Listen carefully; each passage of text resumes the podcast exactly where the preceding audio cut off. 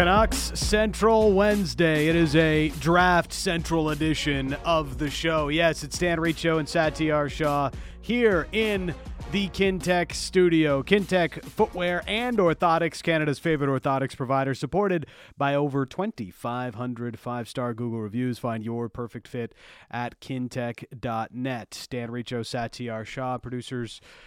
Josh Elliott Wolfe and Fast Eddie Gregory with us today for a special first round edition of the NHL entry draft. We will bring you every single pick here of the first round.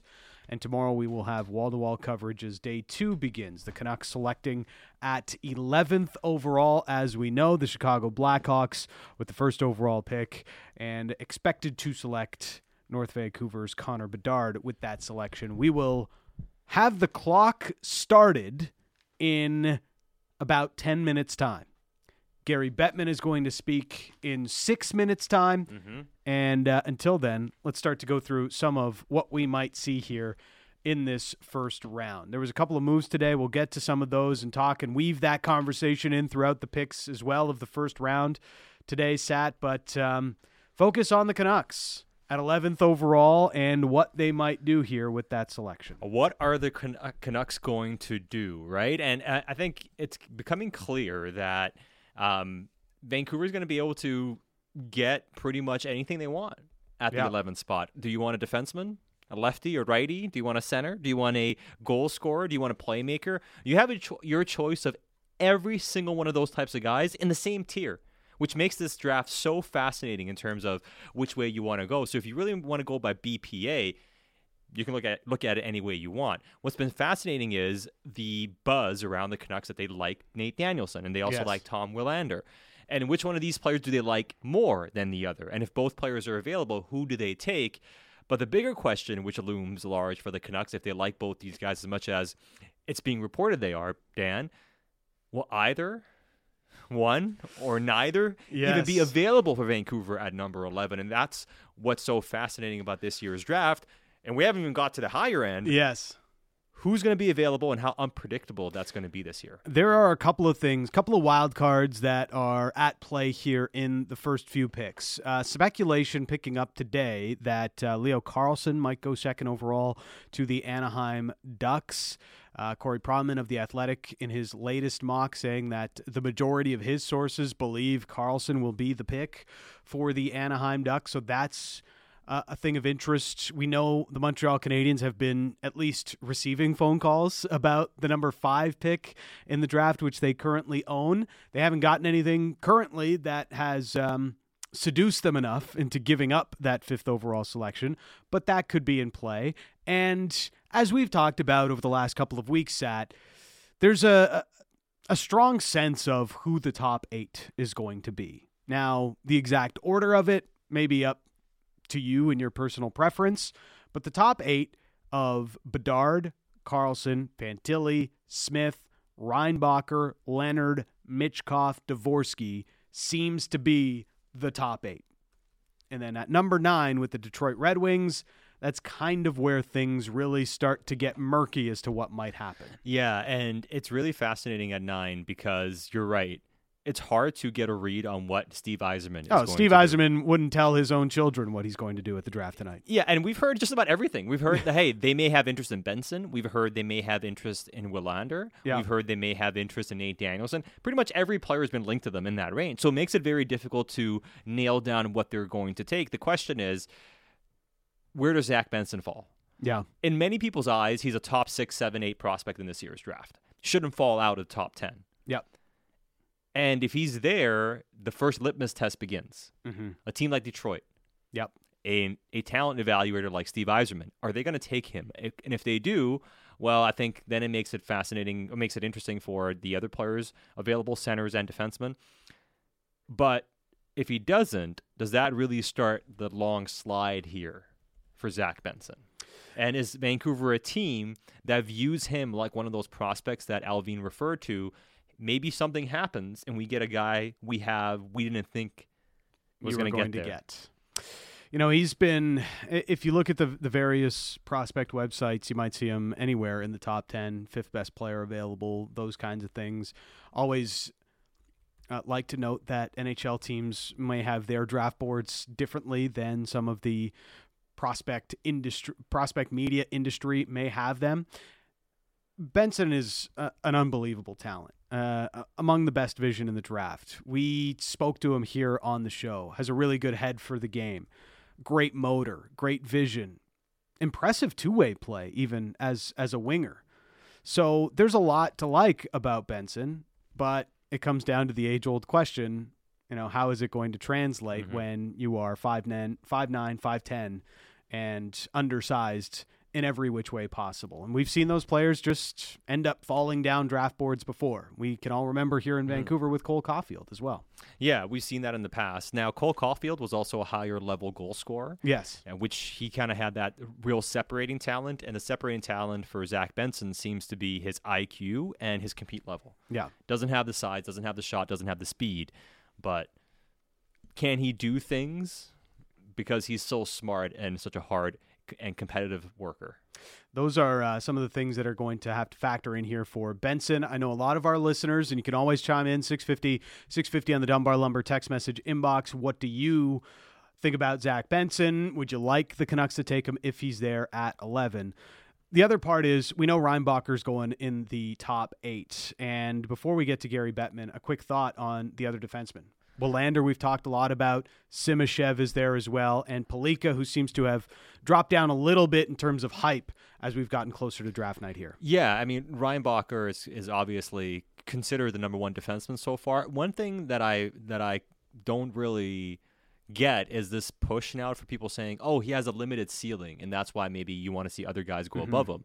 And it's like he did something unprecedented this year playing with pros. And yeah. what's this notion of a higher ceiling? So if you're saying, okay, well, there's a world where Axel Sandin Pellikka becomes Erik Karlsson, it's like, okay, yeah, because of his skating and his offensive ability, he maybe could, but there's a greater chance he's no, nowhere near.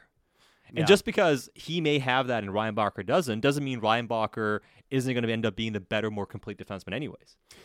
Reinbacher has long been the consensus number one defenseman available in the draft.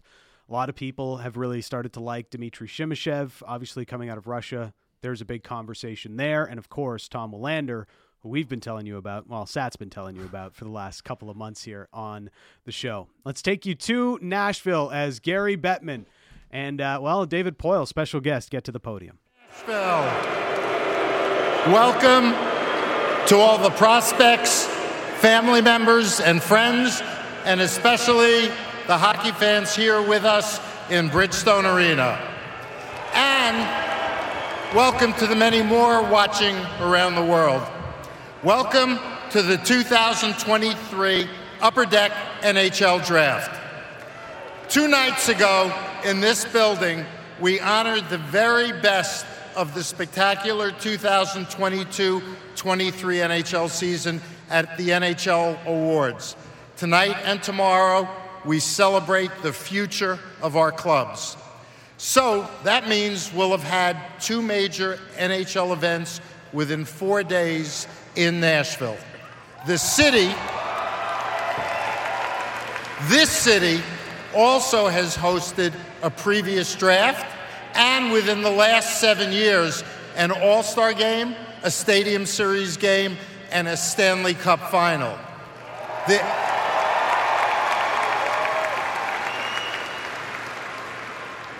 There should be no doubt that Nashville loves and supports NHL hockey. So thank you.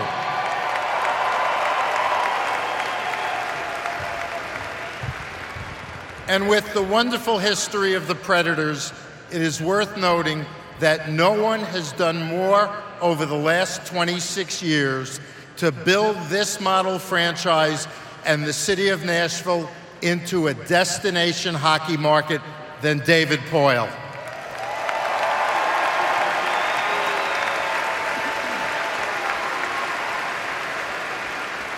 David, as this is your 26th and final draft as general manager of the Predators, your 40th draft as an NHL general manager, the league and the Preds want to honor you on this special occasion. And to do so, I'm enlisting the help of a couple of your best all time draft picks. The 38th overall pick in the 2008 draft and current captain of the Predators, Roman Josi.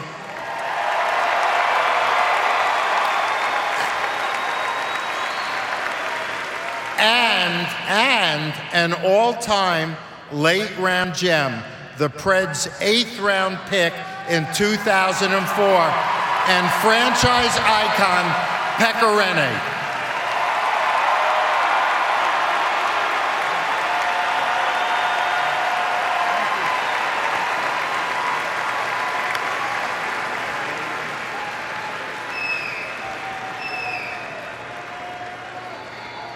David, um, as a thank you, we want to present you this guitar from Gibson. So thank you, Gibson. Um, just want to say thank you for everything you've done uh, for the NHL, but especially for Nashville. Um, you're the reason this place is called Smashville. So from the bottom of our heart, thank you very much, and we hope you enjoy retirement.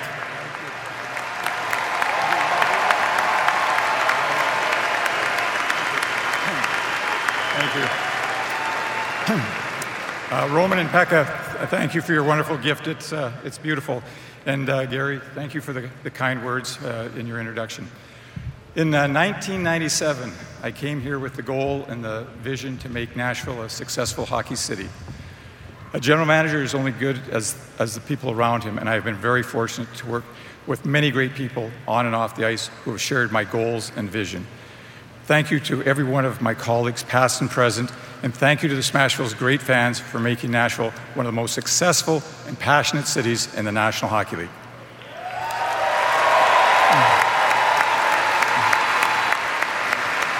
And as I pass the torch to Barry Trotz, I am very confident that the best is yet to come for the Nashville Predators. May, th- may, this year's draft class enjoy a great success. Good luck to all the players and all the teams. Nashville, thank you for the greatest 26 years in my hockey career. Thank you.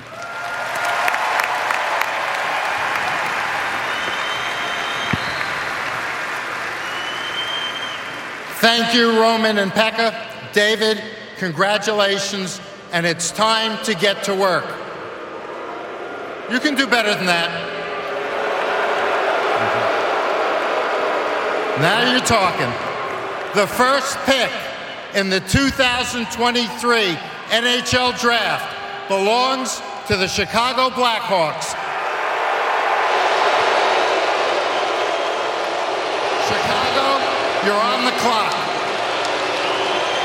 So there is Gary Bettman and uh, David Poile speaking at the podium. Uh, Poile, obviously, longtime GM and uh, everything Nashville Predators up mm-hmm. until this point. So he gets a nice little send off here at the NHL entry draft. And we are started with the Chicago Blackhawks on the clock. Let's see how long they take before they run up to select North Vancouver's own Connor Bedard. So right now, the NHL draft, because we saw the schedule, is about two minutes behind schedule. Yes, They're, they they were hoping to put Chicago on the clock at four twelve Pacific yes. time.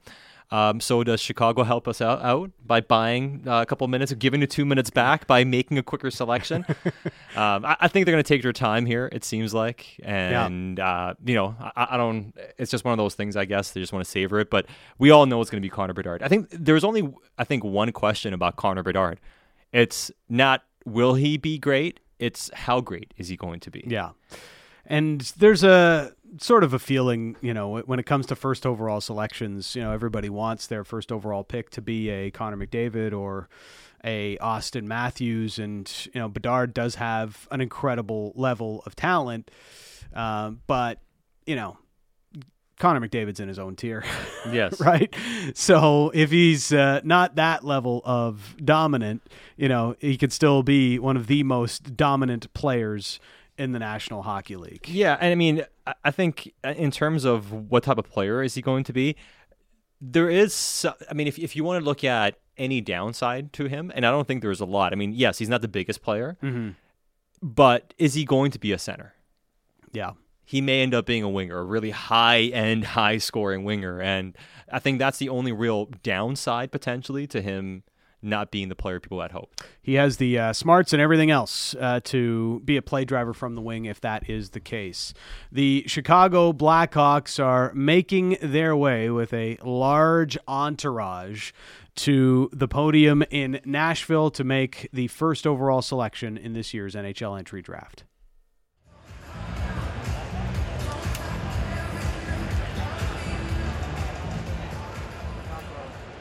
Chicago Blackhawks would first like to recognize the incredible career of David Poile and congratulate him on his retirement. We'd also like to congratulate the Vegas Golden Knights on their Stanley Cup championship. And we'd like to say hi to all of the Blackhawks fans back in Chicago at the Salt Shed, the Blackhawks fans here tonight, and all the Blackhawks fans watching around the world. And with the first overall selection in the 2023 NHL Draft, the Chicago Blackhawks are very proud to select from the Regina Pats, the Western Hockey League, Connor Bedard. Yeah, no surprise as Connor Bedard is selected first overall to the Chicago Blackhawks. I know a lot of our listeners uh, have thoughts about that, but if you saw the video with Kyle Davidson today, uh, he was very confident that uh, it was not rigged for the Chicago Blackhawks. Yeah, to I win the NHL entry draft. Yeah, these things can't be rigged either. I, I know Yes. people have their conspiracies, but let, let's just put it this way: if anybody found out that Yeah. it was rigged or they they could get to the bottom of it, we're talking about massive antitrust Yes. violations and jail time for the commissioner and and people. It really would put the honestly the, the entire league at at a state of I wouldn't say it's going to fold, but it'd be in a very preca- uh, uh, precarious position. So let's just put it that way. Regardless, Connor Bedard, it sucks that he's with the Chicago Blackhawks. Yes. Honestly, it sucks. it sucks that a kid from BC grew up as a Canucks fan, loves the Canucks, Yeah. is now playing for that despicable organization. I'm just put it that way. Yeah, uh, and we're all on board with those same thoughts. Uh, Chicago's uh, done some work this week. They added Taylor Hall and Nick Foligno in a trade from the Bruins, which alleviated some of the Boston Bruins' salary cap concerns. They are in a tear it down all the way to the studs type of rebuild. And are now going to be able Yeah. to build it around Connor Bedard. Yeah, and, and a live look into our Dunbar Lumber text inbox, 650, 650. Raymond, this is still so sickening. The Hawks got the first pick. Uh, and this It one's- hurts more now than it did uh, during the draft lottery, I would imagine, for a lot of our listeners. Yeah, oh, 100%. too real now. It is too real, like Josh says. And uh, Kurt from Ladner, I'm throwing up and punching the air. Enjoy him for five years before he comes home, is what he says. Uh, Bettman playing the heel well, says Yes. uh, Marcus in Gibson's. And uh, we always know Gary Bettman knows how to play the heel really well. You know, the, the, the thing that, you know, Connor Bedard, the, the one trait that he is unable to overcome is, you know, he doesn't have the same size as you see a lot of first overall picks have. The shot, the smarts, everything else you know, this is a player that's going to get into the National Hockey League next season, and we can expect him to have a decent amount of Yeah. success. Oh, I, don't- I don't like. I, he's not going to score forty goals next year, but I don't know. He's still going. I don't, I'm not, I don't know. I'm not going to put anything on Okay, Connor yeah, that's fair. I don't know. Like I don't know if he's going to score 40. It's it's really difficult. Um, but obviously the league is now trending towards a certain position. The argument against him is probably the team doesn't have enough support for him Yeah. to help him out. He's and- used to that. yeah, As what, as what happened in Regina this yeah. year. I, I don't know. I mean, I know that he's going to have a good season. I don't know how great it's going to be. I'm not going to put any ceiling on him, but let's also remember, uh, in terms of size, like you know, Sidney Crosby also 5'11. Yeah. You know, now he's he's shorter than Sidney Crosby. Yeah. But you know, there is precedent for a generational talent being under six feet tall and being drafted first overall. Crosby has one of the most powerful lower halves I've Yeah. ever seen in my life. Too. Yes, it's true. Now Bedard, maybe not quite the same, but he's for a kid who's 18. Like he's, Yeah. he's pretty powerful. He's young already too. He's filled in really well. He can fill in more his frame. Like I wouldn't be surprised if he's going to be a real load to try to get off the puck in a few years. Yeah, increased his speed and his quickness this Yeah. year, and and you saw that separation, you know, in so many different areas of his game. Some of the WHL playoffs, and even uh, going back to the World Juniors, where he was an absolute star. So, the draft starts at number two. Does it? Sat as the Anaheim Ducks are going to be on the clock here, and they have a really interesting choice between Leo Carlsson, Adam Fantilli, potentially Matvey Michkov. Yeah, and there is you know, some rumors making the rounds that maybe just maybe the apple and Verbeek's eye is Yeah. not Fantilli. And uh, like it's been suggested, there's been so many rumors about what Anaheim's going to do or not going to do that I think um, we all have to kind of just wait and see what happens here. But I would say this. So I know people compare Adam Fantilli to Ryan Getzlaf a little bit. Yeah. I actually think the player who's the closest to Ryan Getzlaf is Leo Carlsson in this draft. Not in terms of physicality and toughness, although Leo plays hard too and, and can be physical, but in terms of big center, guy who controls the game at pace, works, knows how to uh, control the walls, great playmaker. And, you know, Pat wasn't there obviously when Getzlaf played there, but organizationally, I think. You know the scouts and everything. I think they look at him and say, like, he could, he could be the Swedish version of that. Yeah. And if if that's something you can get, I don't know. I, I understand people that have Carlsson above Fantilli. it's uh his vision really pops uh in, in the video that I watched of, of Carlsson playing. I mean, you saw it a little bit at the World Championships too, and just how much he was able to still have success there Yeah. playing with men as a draft eligible player. Now, Fantilli was there for Canada as well, so both players had that experience as draft eligibles and did have success. But uh, th- this was always a very close conversation between these two players, Fantilli and Carlsson, and then it really started to shade towards Fantilli in the last couple of weeks, and now some of the speculation, some of the smoke is giving some love to Leo Carlsson. But there's also the biggest wild card of them all. That could be Matvey Michkov in this first round. And I mean, that would be the the biggest shock here, Yeah. right? Now, in terms of overall pure talent and upside, Matvey Michkov is probably number two. yeah. You know, and I think I think the I think it's more absurd to call Matvey Michkov a player that should go, you know, outside the top eight than to say he's a Russian Bedard. You know what I mean? Like he's he's not that like he's not Bedard in mm-hmm. terms of overall talent, but he's not that far off either. Not Yeah. quite as dynamic, but his shot, his finishing, his smarts, his IQ, and and just how he sees the game and how he's able to create plays. Like he's a tremendous talent. Like he's he'd go first overall in so many drafts in the in the past like seven or eight years, right? So I think on pure talent alone, he's mesmerizing. Yeah. Is that something that Anaheim's going to do though? I, I still wonder about that at number two. Yeah. But you know what? The fact that we're even wondering if that can happen, I, I, I think is welcome, and I think makes us a lot of fun here because we were having discussions about Mitch, Michkov perhaps sliding a bit, and based on everything we've- we've heard the last couple of days, and perhaps this is just smoke Yeah. and maybe not true, is that teams like Philly or Washington who would like him may have to try to trade up to acquire him. it's uh it, it is super interesting how that conversation has started to play out you know are they trying to move up to five in order to secure Michkov because you know as much as some teams I know there was some reports that some teams just don't have Michkov uh, on their boards because they think there's some character issues there. I mean, how many of those teams are in the top seven or eight, right? Yeah. Maybe not too many of them. Uh, there's also, you know, the conversation of when you're going to get that player over. And three years, you know, some GMs just want to be able to bring that player over sooner. They want to be able to say that I, I at least have a chance of seeing this guy play for my team and being able to help me get to where we need to go. Pat Verbeek, we don't know much about him. He's kind of like uh, Steve Yzerman, who was uh, he was under the tutelage of Steve Yzerman in Detroit before becoming the GM of the Anaheim Ducks. Verbeek has kept a lot of things close to the vest, and the Anaheim Ducks have their pick in at number two overall, and they are stepping up to the podium in Nashville to make their selection.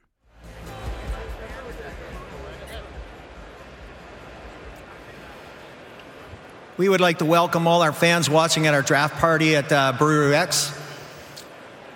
With our first selection, we are proud to select from Orebro SHL Leo Carlsson. So there it is. Let's go. Uh, it was getting a lot of hype going into this one, and second overall, it is Leo Carlsson going to the Anaheim Ducks. They take the big center out of Sweden, who had a very, very strong year in the Swedish league. Yeah, I, honestly, I love it. Um, uh, This is your guy. Yes, I, I, mean, I've I, I, love Leo Carlsson's game. I think his vision, uh, his his hands, his size, his ability to shield the puck and and make plays offensively, his effort defensively. Um, and there's so many things that he can still improve in his game, and there's mm-hmm. so many mm-hmm. projectable parts of his game. His skating is decent. He can get quicker and better on his edges, but it's all possible. He doesn't have a really clunky bad stride that can't get uh, worked out. There's there there aren't many flaws in his game. Yeah, you know, and I think Adam Fantilli is, a, is more of a dynamic, powerful talent. I'd say he's he's a guy that's probably going to create a bit more wow plays for you, and he's going to be able to drive and do a lot of Rick Nash things. But he doesn't have near, in my opinion, the cerebral playmaking ability and ability to control the game at standstill in the offensive zone. Almost Leon Draisaitl, yep. you know, uh, Ryan Getzlaf esque. And come postseason, those guys have success. They eat in the playoffs, and like we've seen in the past. So uh, I think he's that type of player that if he hits, I think he is a notch above Fantilli, even though Fantilli is a Rick Nash type player, which tells you he might end up being a winger too uh, 6'3", 200-pound centerman Leo Carlsson to the Anaheim Ducks, and joining quite the stable of young centermen on that Duck squad. Of course, they have Trevor Zegras there. Uh, Mason McTavish is a player uh, a lot of us really like, and what he's able to represent for this team. So, you know, you look at the Pacific Division and how Anaheim is lining up through the middle of the ice. They've already developed a pretty strong, you know, collection of young defensemen. If you look at Jamie Drysdale and, and what they've got on the back end moving forward, last year getting Pavel Mintyukov. They've had Olen Zellweger in the organization for a couple of years. Guys just absolutely dominated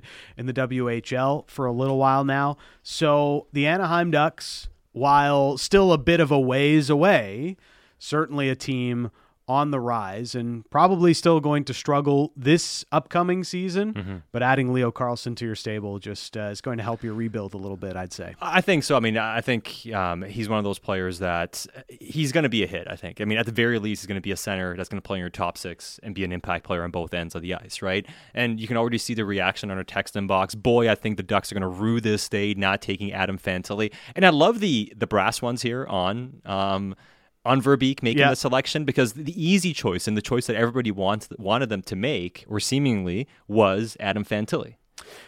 The easy choice, yes, that was the, the consensus choice by a lot of people. And you know, like if if it turns out that you know Fantilli's the better player, the texter is right. It's going to be one of those you're going to look back and say Verbeek, like you had the yeah. second pick and that's where you decided to go.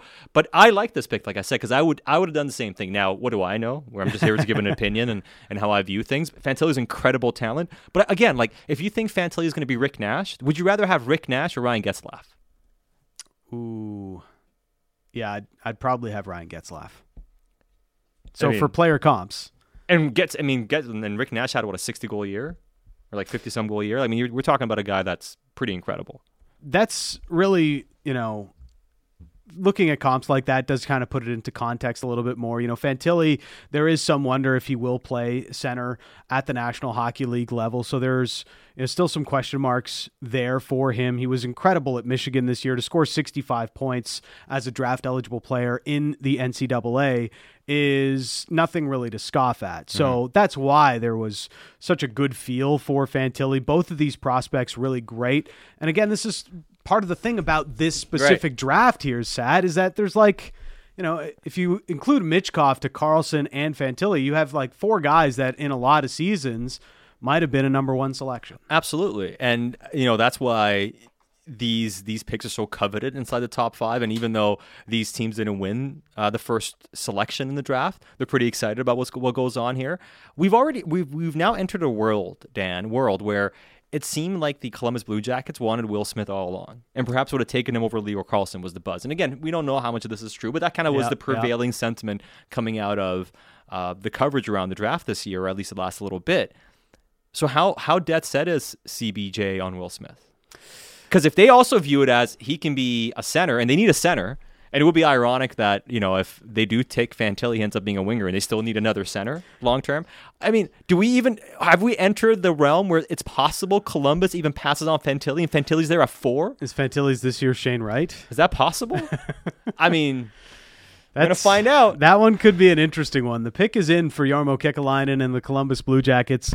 They are just heading up to the podium right now. Again, Leo Carlsson going second overall. That's the first surprise here of the night. So Adam Fantilli still on the board, and of course Will Smith still on the board here at the NHL entry draft. Let's take you back to Nashville for the Columbus Blue Jackets pick.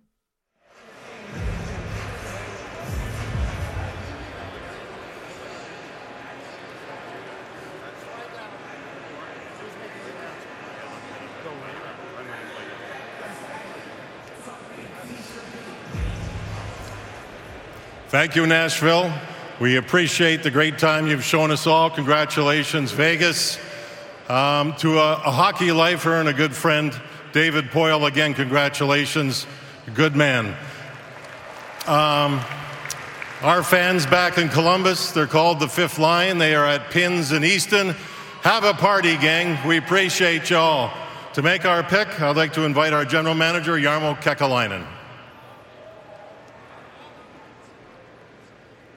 Columbus Blue Jackets are proud to select from University of Michigan, Adam Fantilli.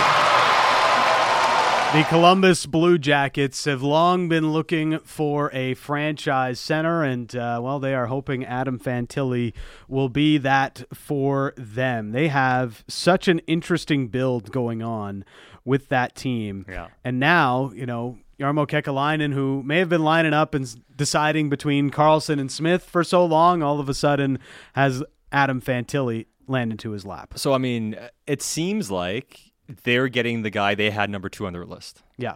At number three, which I'm sure they are ecstatic about. He, uh, he, that's about as much emotion as I've ever seen uh, Jarmo Kekalainen. Pretty much, yes. Give he, to anybody. He just got right to it as well. I love it. It's like we got to go and pick this guy right away. Like this is this is pretty incredible. So there's your first three picks: Connor Bedard first to Chicago, Anaheim gets Leo Carlsson, and Adam Fantilli to the Columbus Blue Jackets. Let's take a quick reset. We'll come back with the San Jose Sharks pick at number four overall on Draft Central. Big opinions and good bets. It's the People's Show with Bik Nizzar. Be sure to subscribe on Apple, Spotify, or wherever you get your podcasts.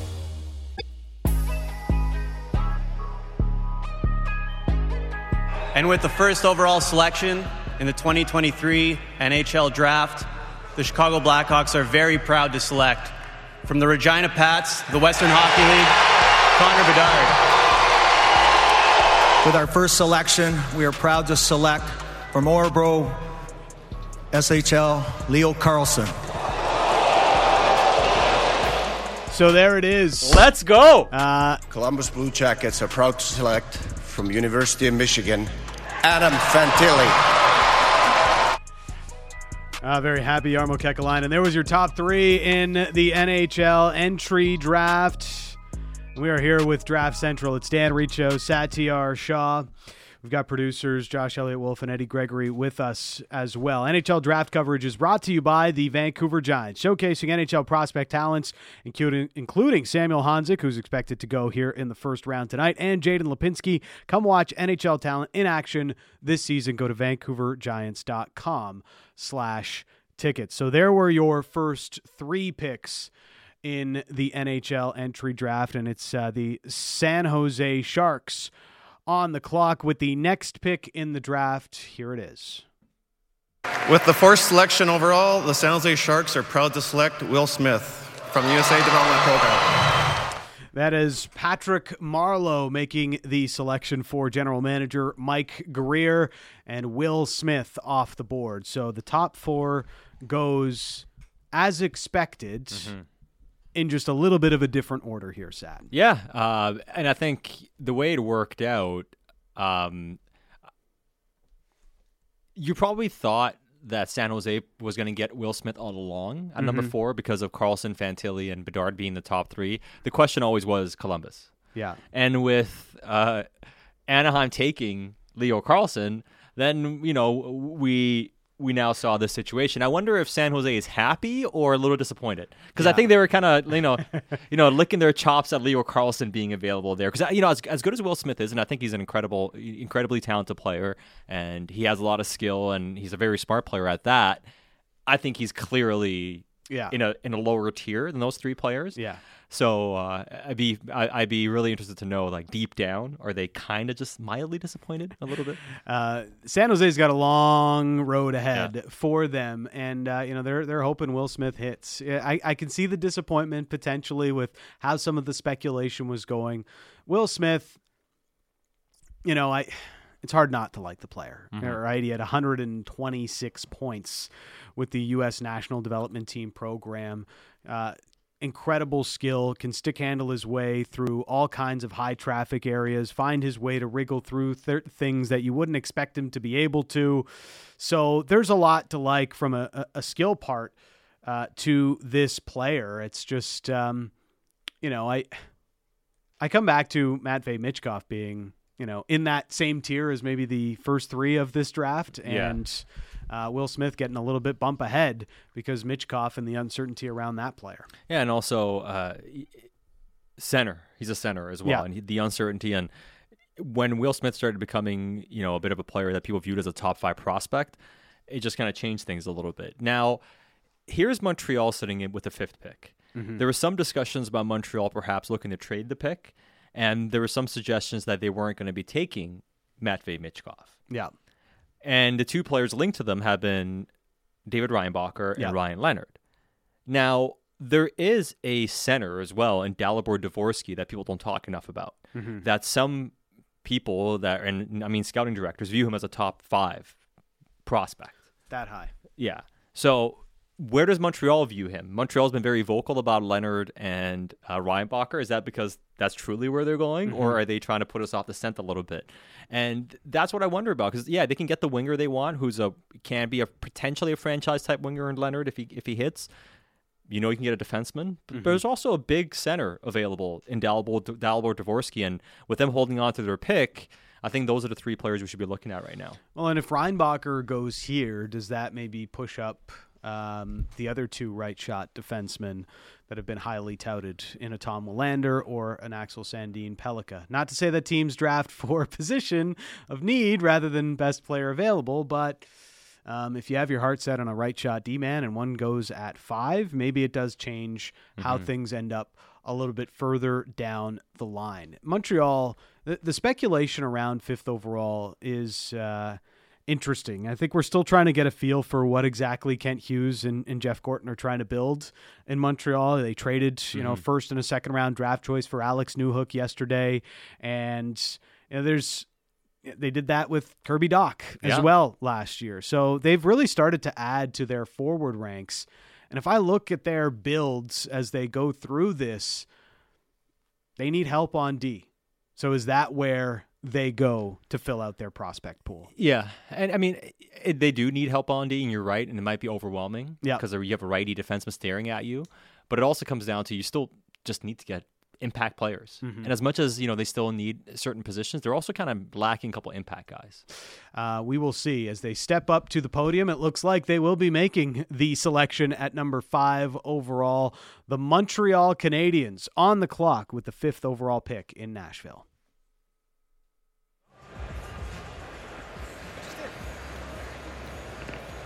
I'd like to start by congratulating the Vegas Golden Knights. Also, like to wish David Poile all the best in retirement. J'aimerais saluer nos partisans à Montréal et autour du monde. On apprécie votre passion. To make our selection, I will invite up our former fifth overall in 2005, Carey Price.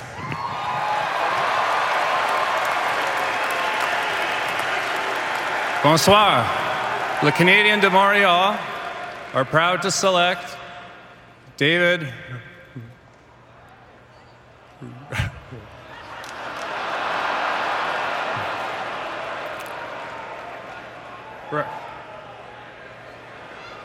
We planned it that way. David Reinbacher. Reinbacher. Well, Carey Price, you had one job. wow, wow! Carey Price has never looked more out of place than him trying to remember what what the draft picks. They go, David, right? Looking back, like, oh, somebody help! You had one job. You had one, One job. David Reinbacher. We trusted him to play goal for us at the Olympics, and he can't read a name. Uh, the that dude gets paid ten million dollars. Hasn't played in like a couple of years. This is the first thing they've asked him to do. Well, that's uh it's that's on blooper yes. reels forever. Yeah. Uh, so as speculated, David Reinbacher uh, going fifth overall here to the Montreal Canadiens. Wow, that was uh, that was something. That's gonna live on in bro- uh, for blooper reels forever. That's, That's, going to take over Vasily, Vasily Podkolzin. Yeah. Oh yeah. People forgot about that one Yes. already. Only in Vancouver we, re- do we remember that. That was almost like uh, Bobby Clarke forgetting Claude Giroux in Vancouver in 2006 too. All the good stuff happens in uh, in Vancouver, doesn't it? Uh, except this time with Nashville. So Carey Price uh, needed to be saved by Kent Hughes, who was in there. Good, uh, good general manager saving his uh, saving his injured player there. Yeah. Oh man, that's great. That was the player agent in Kent Hughes. I gotta protect my guys. Gonna Jumps protect in. my guy. Uh, okay, but uh, on the player because I mean that's that's a great. what a Man, I can't believe what just happened. That was incredible. that was that was amazing. And if you, you didn't see the visual, watch it Yeah. later.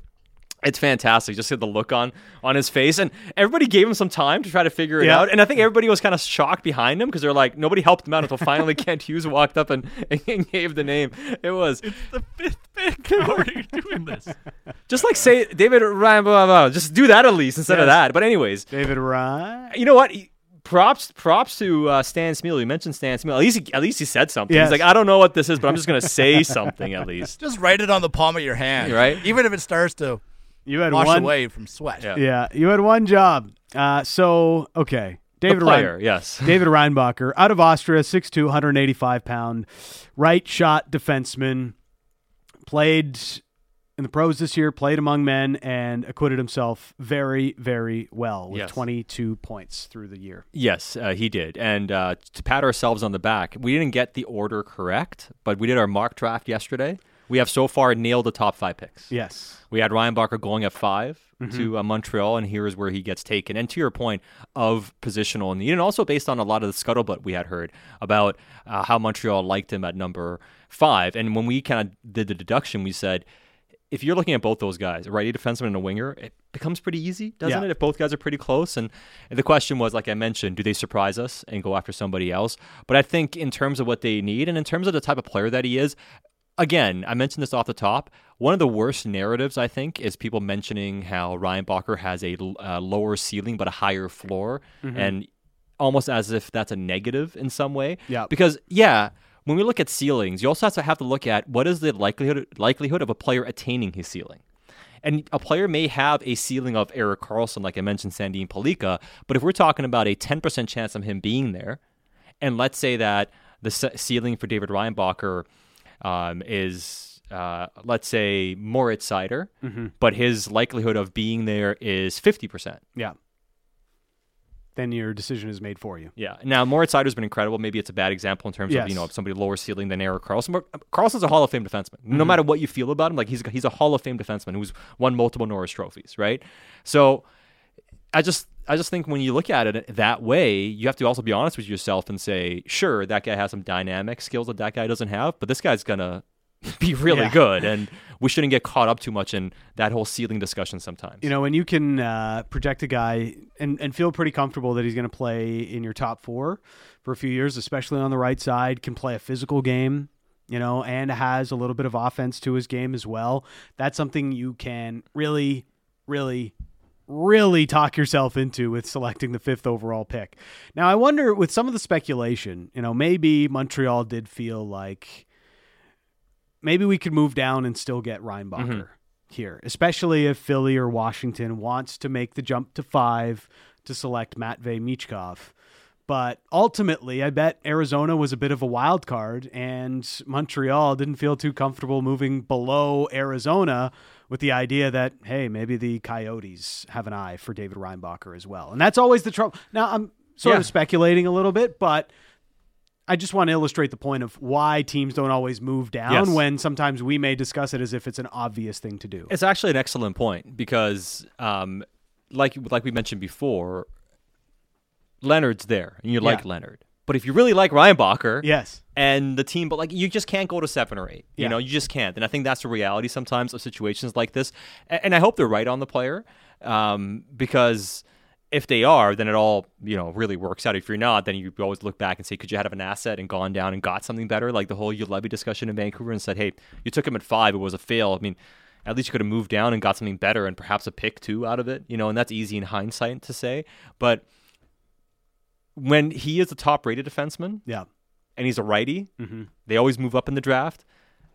It's playing with fire if you trade down. Yeah. And if that's a player you really want, then uh, you may as well just select them at five rather than Yeah. getting those extra couple of picks later on in the draft. Uh, the Arizona Coyotes have their pick in, so we'll await them getting to the podium here as they walk up. They also have the 12th selection in the draft, which they acquired from Ottawa in exchange for Jakob Chychrun. So here is their first of two selections in the first round of the NHL entry draft.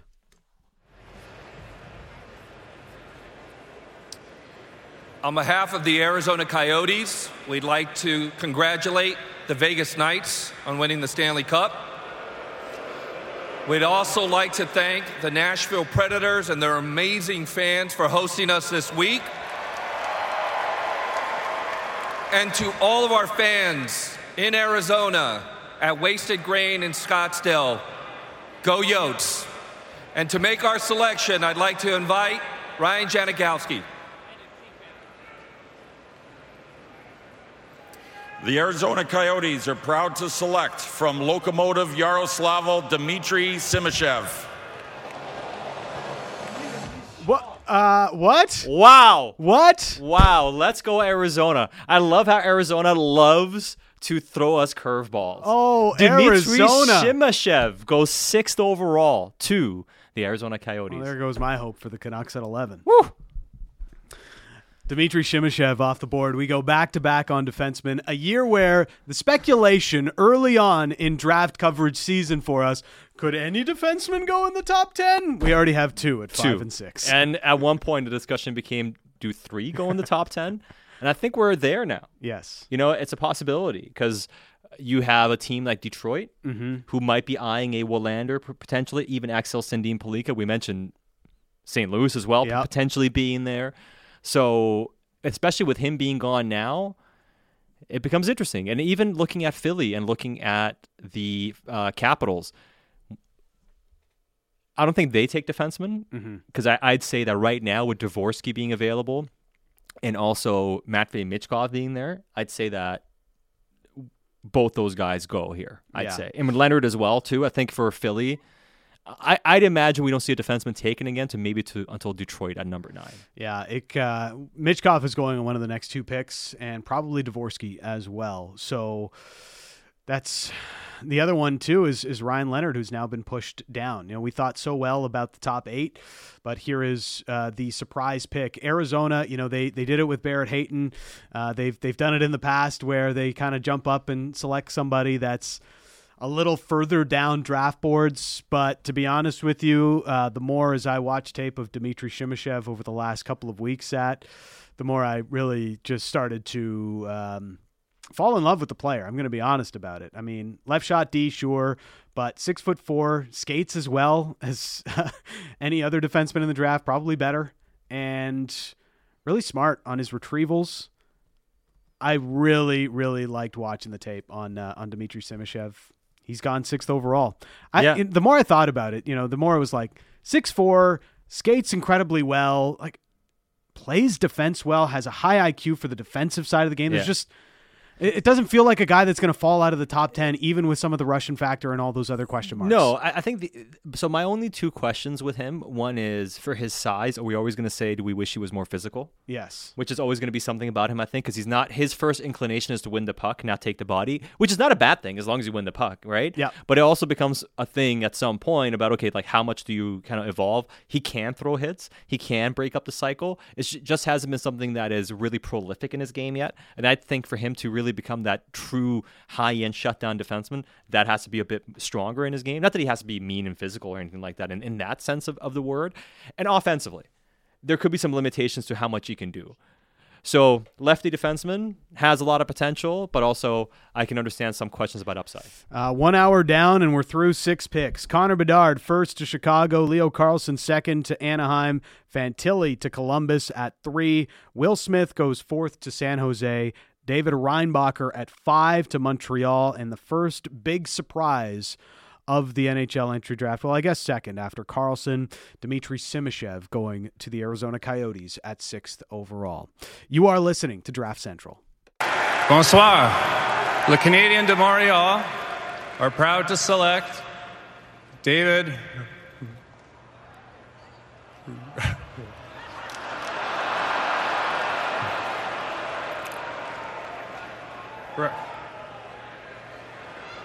We planned it that way. David Reinbacher. Reinbacher.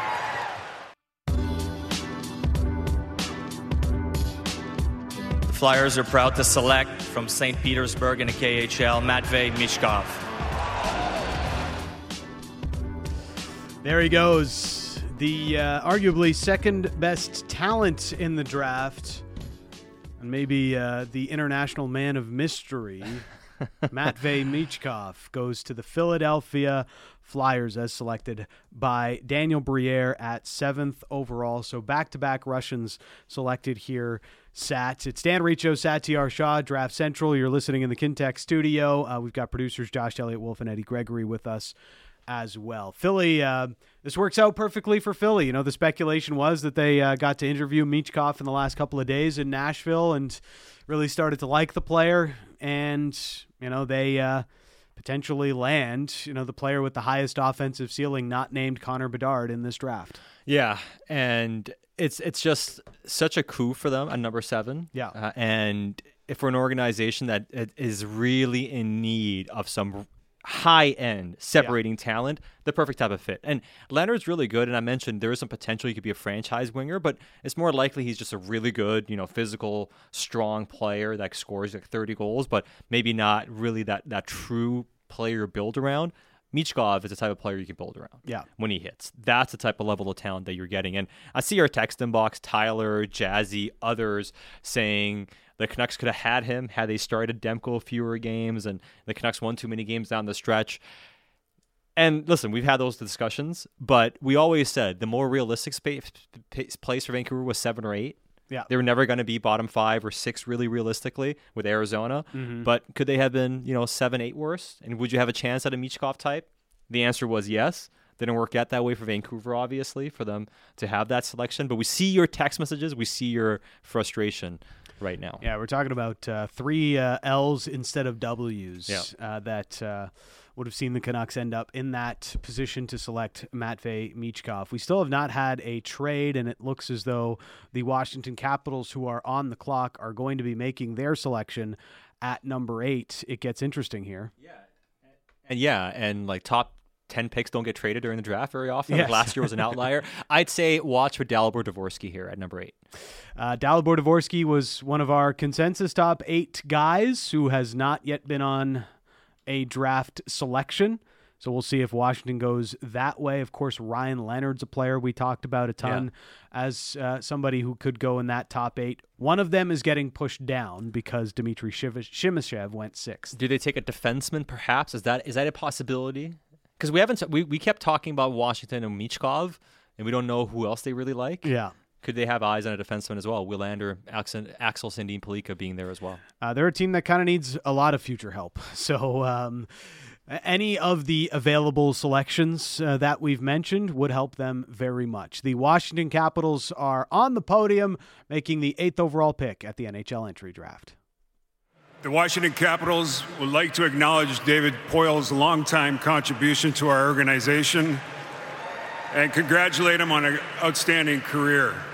With the eighth pick, Washington selects Ryan Leonard from the U.S. Development Program. So Leonard goes to the Washington Capitals. Uh, All right.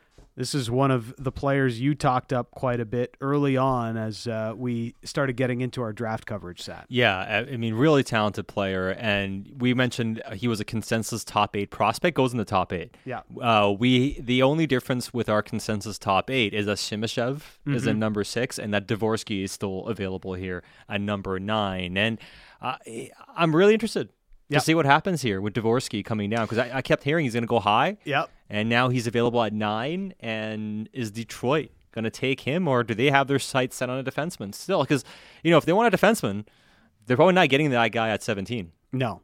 Uh, they, they might not be getting that uh, Willander type or a Sandin Pellikka, Yeah. even at 17, now that Simashev and Reinbacher are both off the board. Um, let's take a minute to, to discuss potentially how this uh, change up that the Arizona Coyotes threw us Mhm. might affect the Vancouver Canucks selection at 11. Because now uh, Vancouver is going to get one of Willander, Axel Sandin Pellikka, Mhm. um, Zach Benson, Yep. Nate Danielson, Yep. Dalibor Dvorsky. Mhm. They're getting one of those five players. Yeah. Who are considered consensus top 15 prospects, I think, by, by most people, right? And I think what it tells you is they're they're gonna get like they're not they're not looking at maybe taking maybe Matthew Matthew Wood, Mhm. um, Oliver Moore could be there. as Oliver well. Moore as well. I don't know. The more I look at it, the closer we get here. Are they going to pass on a defenseman? It- I wouldn't pass on Willander. if Willander is there, it seems it's helpful to the organization's future. He is a steady right shot D man, plays with a high IQ, looks like he plays at a pace and you know the one thing when watching Willander that I constantly took away is there's a lack of panic in his Mhm. game, you know? And I really enjoyed that about him. So you know, it's still going to take him a couple of years to make the jump to the National Hockey League, but you can already see some NHL traits in his game. Right. And, Oh, and- yeah, and, absolutely that's can. what I really like about Willander. Yeah, absolutely. And in terms of his offensive upside, we spoke to Uffe Bodin yesterday, and if you missed it, you can go back to our, our podcast uh, Mhm. from yesterday to, to listen to it. Especially if the Canucks do take a Swedish defenseman, you, you may want to go and hear the scouting report. He may not have the ceiling to run your power play, but he's a guy that can get you like thirty some points, maybe even more, depending on the role he plays. Like he's not a guy that's ju- just like chip it out and can't handle the Yeah. puck. When you watch him on the blue line, like he can he can dance at the blue line. Yep. He can handle the puck decently. He makes good passes, good decisions. He's not a dynamic offensive player by any stretch of the imagination. Yeah. But he's not some like big defensive lug who's just good defensively. Like he he can handle the puck. You'd be surprised at how talented he is, and I think that's why he is getting buzz at being a top twelve pick maybe in this year's draft. And he really, uh, he really started to show that more in the second half of the Yeah. season. And obviously at the U18s, he flashed it even more. Mm-hmm. Uh, right now, uh, the Detroit Red Wings are on the clock. Uh, Steve Yzerman is standing. He's already jacked up. Is he that excited for Dalibor Dvorsky? He's like, "This is happening." Last year, we uh, we reached to t- to take the centerman Marco Kasper, and this year uh, the centerman is going to drop to us in Dalibor Dvorsky. That's you know the top player that you know we've talked about as a, a guy who is a top eight talent Yeah. should have gone there. What do you like so much about Dalibor Dvorsky, who I think for many people is the best player available here at nine? Because there isn't much not to like, to dislike about Dalibor Dvorsky. The only thing you would say is, and I mean, you're talking about a guy who's uh, a draft eligible player in the in his first time being draft eligible, playing with with men and pros. Yes. maybe the production wasn't quite at the level that some of the hype is at for a guy uh, for his production, but Just he showed 14 points in the Allsvenskan. that's all he showed. But he did show at other times like he can be really dynamic against his own own age group, and he. But even so, like he was reliable. He's smart defensively. He wins battles. He's really strong. He drives the net well. He's smart. He his only weakness, I would say, is he lacks the one real separating trait. Like I, I can't point to one thing outside of maybe his IQ and say that oh, like that's a plus plus trait and char- characteristic that he has, right? But he, everything is like at a plus level, kind Yes. of, right? Or at, a, at at least at, at an overpassable level. And when you're that complete and you're that mature as a player, it's hard not to project him as being an impact guy at some level. And there are those that kind of view him as a Kopitar type.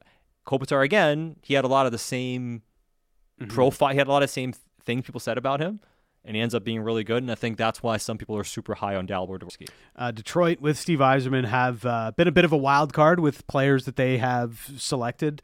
Last year, they took Marco Kasper, who you know, going into draft coverage season was more of a mid round, maybe even a late first round pick, and then really started to climb up draft boards.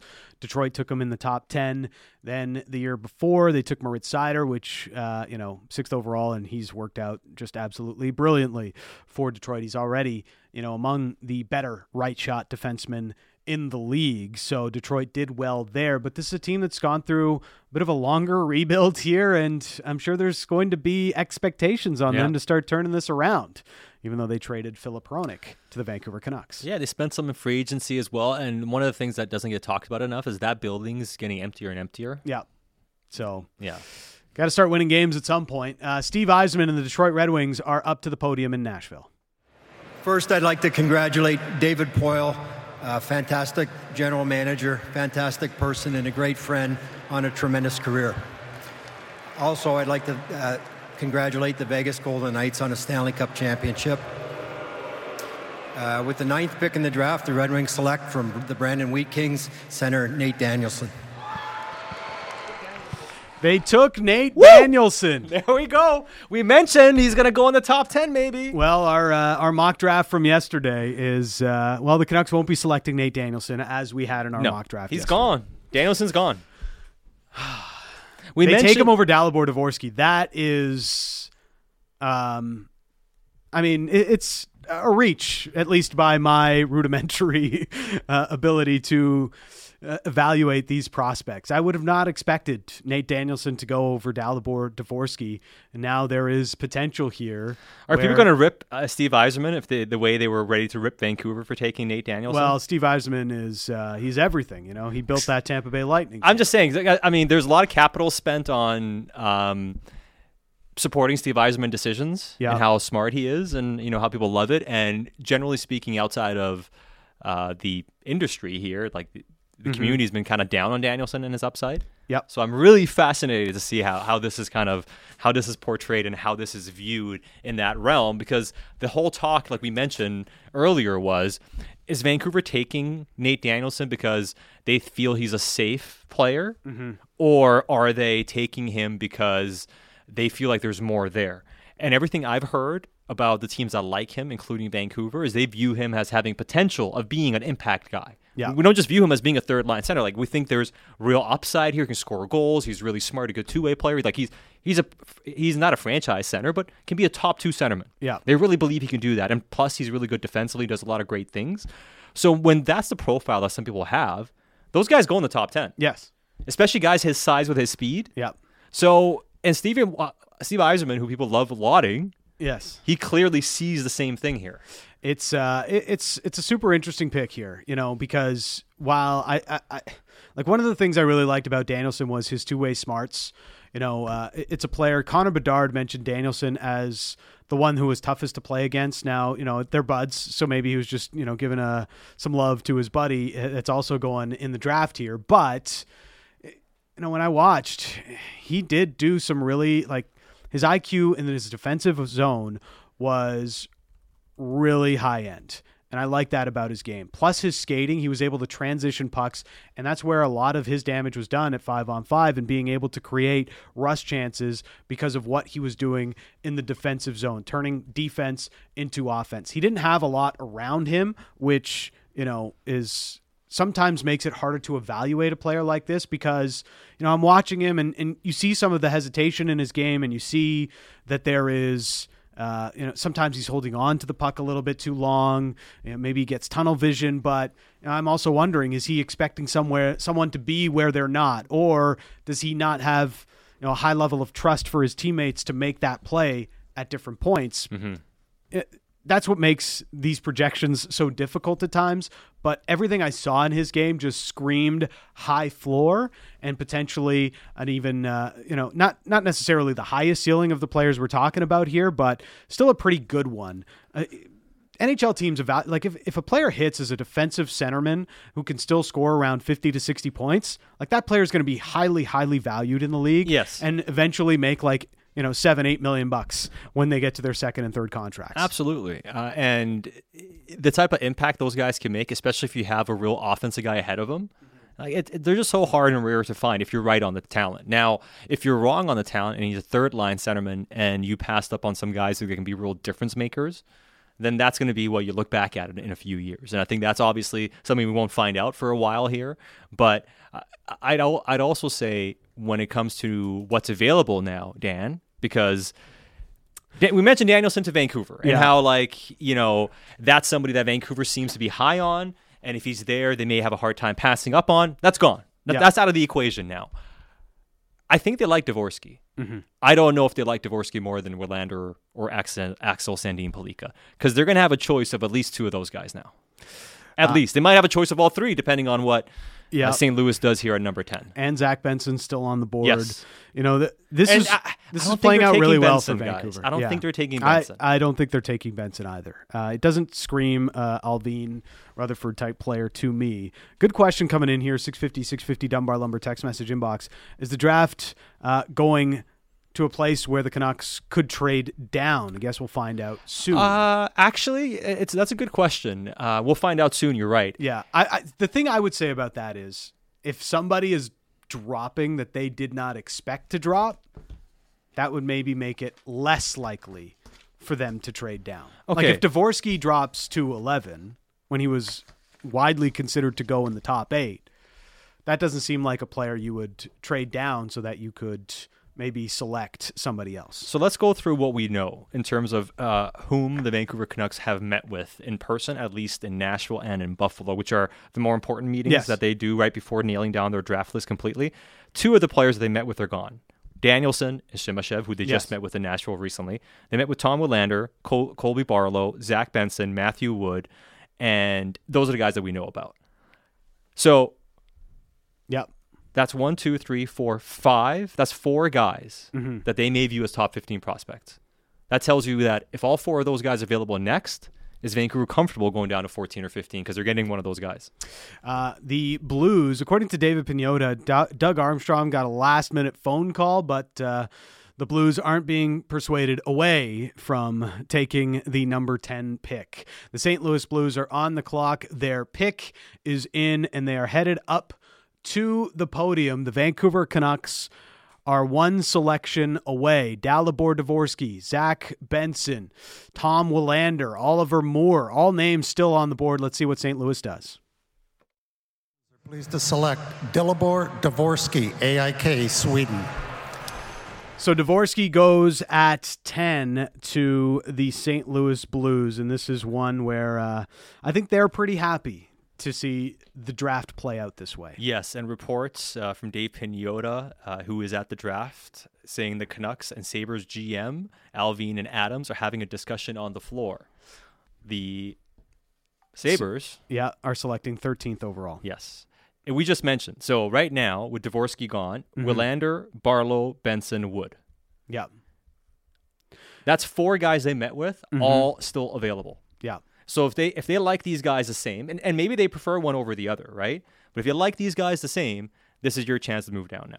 If they're all in the same tier and they say, we'd just be happy with getting any one of these guys, and we know we're getting one of them at this point, if we drop down just a couple of spots, Yes. maybe this is where we trade down. Yeah. This is the this is the kind of opportunity you hope for. Yeah. If you want to trade down, unless there's somebody you love here. And here's here's the age old question about Vancouver and, and defensemen Yes. in Willander. Do they love him? Because if Mhm. they do, this might be your chance to get him. Unless you have a really good read on, uh, you know, who's going at twelve. Yeah. Because if you're picking at thirteen, you're only going down a couple spots. Mhm. So we'll see. So right now, Tom Willander is still on the clock. The Vancouver Canucks are about to be on the clock. The St. Louis Blues just selecting Dalibor Dvorsky, uh, who was just uh, a Slovakian player who was playing in the Allsvenskan this year.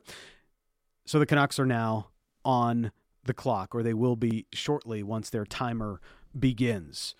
They have Tom Willander available to them. They have Oliver Moore, the U.S. National Team Development Program player, played on their second line. So behind that, Will Smith, Ryan Leonard, Gabe Perreault line, and still acquitted himself very well. Is the best skater in the draft. You know, you can sort of comp his skating to Dylan Larkin esque. That's uh, how to best describe Oliver Moore to you. And sometimes, you know, he can play too fast, and that gets him into trouble. Uh, and that's one of the knocks on Oliver Moore. There's other players here that we know the Canucks, as Sat mentioned, did interview with. Colby Barlow, whom we had here on the show, scored goals for fun uh, in the OHL and looks to be a power forward type, wall kind of player. Even an inside guy, he maybe ticks both of those boxes if you're looking at Rick Tocchet's way of describing players. That's Colby Barlow. There are a few really good options on the board here for the Vancouver Canucks and something to keep an eye on the potential trade down, which we've really discussed in the last little bit. The Vancouver Canucks are on the clock. Yeah, and uh, you know they are on the clock. So far, we haven't seen anything about a trade. I'm guessing if they hold on to the pick, it, it's Willander here. Yeah, Willander makes the most sense. Yeah, and if you're moving down, if you don't move down, it's probably probably because you're worried he's going to be taken. So Willander is a right shot defenseman has a really good two way game. We've talked about him as a player for a while here now. The highest upside play, there's a couple of texts coming in. Well, Zach Benson's available. Yeah.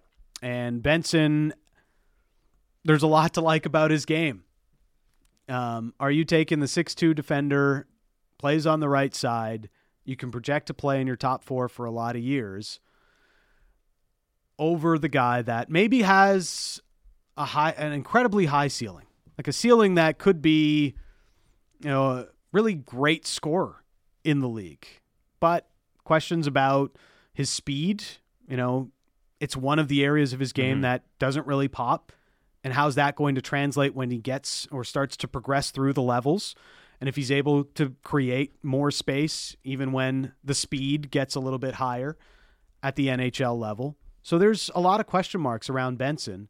If you look through the annals of NHL history, how often does the undersized player end up getting knocked down draft boards simply because they are a little bit undersized? Yeah, and, and, that's that's something that typically happens. You're right, and especially somebody who, I mean, Cole Caufield still went down, yes, but he had an elite level shot, and it looks like, based on what we're seeing, uh, Vancouver is getting ready here uh, to make the selection at number eleven. So um, I, unless something changes here, doesn't look like they're going to be trading down. Allvin is uh, talking across the table. They haven't gone up to the podium yet, but the pick is in, and they are now walking up. Yes. As they will make the selection at 11th overall. No trade down for the Vancouver Canucks. They are making this selection. Last year, they selected Jonathan Lekkerimaki, who as Patrik Allvin mentioned, even though he was the 15th overall pick, was somebody who they had on the top 10 of their board and was easily best player available when they went to select him. I'm sure when we get to talk to Allvin a little bit later tonight, he'll say similar things about whomever this player is that they are about to select. But the draft has played out pretty well for the Vancouver Canucks. They have options of who they could take and certainly ones that could help the future of the organization from a positional perspective as well. Let's see what the Vancouver Canucks are about to do as they step up to the podium to make the 11th overall selection at this year's NHL entry draft.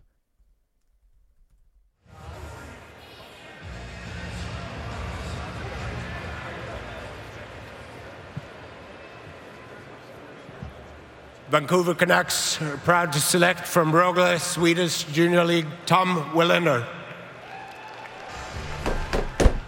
He is hyped. Patrik hyped. Allvin. You know, he's batting 100% for being able to draft Swedish players in the first round for the Vancouver Canucks. Oh, man, so hyped. Tom Willander. They took Tom Willander. I was worried about Nate Danielson, but he's gone. He's off the table. The Canucks have drafted my guy, Tom Willander. I love this draft pick, and I know people right now are upset they didn't take Zach Benson. I know people are upset even about yeah. Matthew Wood, and I get it. Even Colby Barlow, who I love his talent. He's so talented and such a great hockey player. But Tom Willander is kind of the defenseman that mm-hmm. is so rare in the NHL now. Yeah. Good defensively, like really good defensively, physical, yes. has size, skates like the wind. There isn't a defenseman in this draft who skates better than him. Yeah. There isn't. Like he's the best skating defenseman in this draft, bar none. powerful skater as well, great on his edges, right? He's smart defensively as well. Offensively, he's not going to be an Axel Sandin Pellikka or this, you know, big time game breaker, but he knows how to handle the puck and he knows how to make plays. He can play on the second power play unit. He's he's got a guy who's decent release on his shot as well. Can give you a few goals even. Like he's a real complete defenseman, man. Like I like this is the type of guy that I think Stanley Cup teams have on their roster, Yeah. and you're and you are you have a hard time trading for. And him being a righty, it's a home run pick, honestly. Like I, I, I couldn't be happier for this franchise and these fans down the road, even the ones who are aren't happy about Zach Benson not being the pick, because I think this is going to age really, really well. It's uh, a player we've talked about quite a bit. Sat, you brought him up a couple of months ago as a potential selection, not just for the Canucks, but a potential player that was going to go higher than most people had been expecting. And here he is going 11th overall to the Vancouver Canucks. There is a lot to like about this pick.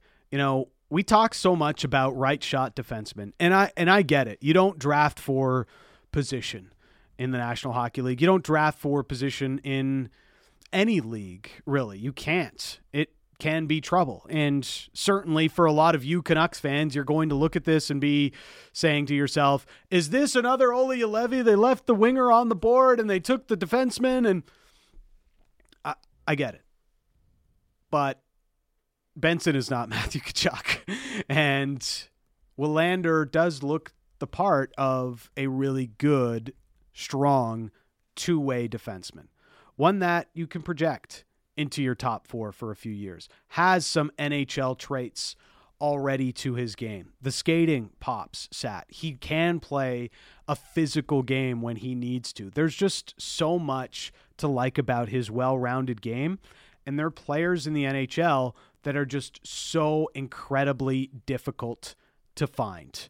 That's Tom Willander, and he's the latest Canucks selection here at the NHL draft. He's one of the that position, that type of defenseman might be the most or the second most scarcest most scarce asset you can find yeah. in the league. Righty defenseman that's good defensively and can play big minutes for you. Why it's are- very hard to find. Why are all the good defensive defensemen in the league Swedish? you know, Europeans play uh, more. Europeans uh, play right-handed Yeah. than they do uh, in North America. Yep. and oftentimes kids end up just you know being left-handed out here, and that's just something you see in Europe a bit more. And that's why the Europeans are really cornering the market on righty defensemen. And if you want to draft them, that's kind of what you have to do. Look at the look at the defensemen this year's draft. All three. The next one that might go is going to be Axel Sandin Pellikka potentially. He's also Swedish. Um, there's a lot of people that uh, think Willander is a fine prospect, just not one that uh, the Canucks should have selected here at 11th overall with some of the other names on the board. Of course, Zach Benson is still there. Oliver Moore is still there and ready to be selected. Matthew Wood, who's been getting a lot of love as well. Colby Barlow, another name that's on the board and still waiting to be selected. Uh, we have an opportunity to hear from Patrik Allvin. Can we uh, quickly go to that? Let's do it. Here is Patrik Allvin uh, with Elliotte Friedman. up. Um, I mean, it was impressive the second half here. So uh, his his uh, mobility and, and uh, uh, ability to defend here, and, and the path is going here to uh, Boston University as well. Did anyone make you think? Did anyone tempt you in terms of moving up into your spot? Uh, there were some discussions there, uh, but but our uh, scouting staff felt strongly that this was uh, this was the guy we wanted. So uh, it made it pretty simple for us when, when he was still there to uh, uh, take the pick. Yeah. Thank you, Patrik. I appreciate it. So there is uh, Patrik Allvin saying he did receive some phone calls on uh, potentially trading down, but did not want to pass on the opportunity of selecting Tom Willander. It's uh, nor should he, man. Uh, I mean, unless you unless you felt um, you could get him in a couple of picks, like Yeah. if he was your guy, you weren't going to be able to trade down and get him.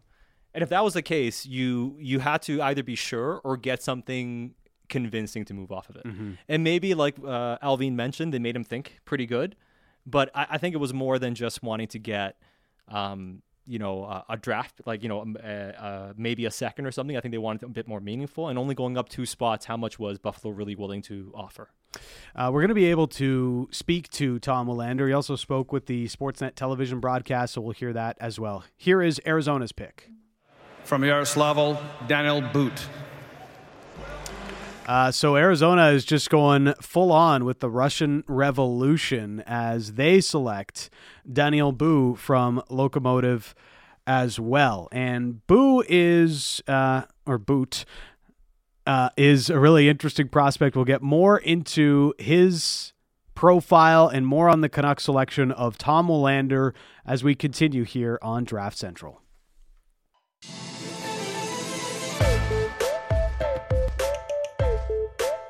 Vancouver Canucks are proud to select from Rögle, Swedish Junior League, Tom Willander. Patrik, there had been some rumors that this was the guy on your radar. What do you like about him? You know what? Uh, we, uh, my staff was uh, coming into the season. They were high on him. Um, smart player, right shot defenseman. Um, just trending up. Um, I mean, it was impressive the second half here. So uh, his his uh, mobility and, and uh, ability to defend here, and, and the path is going here to uh, Boston University as well.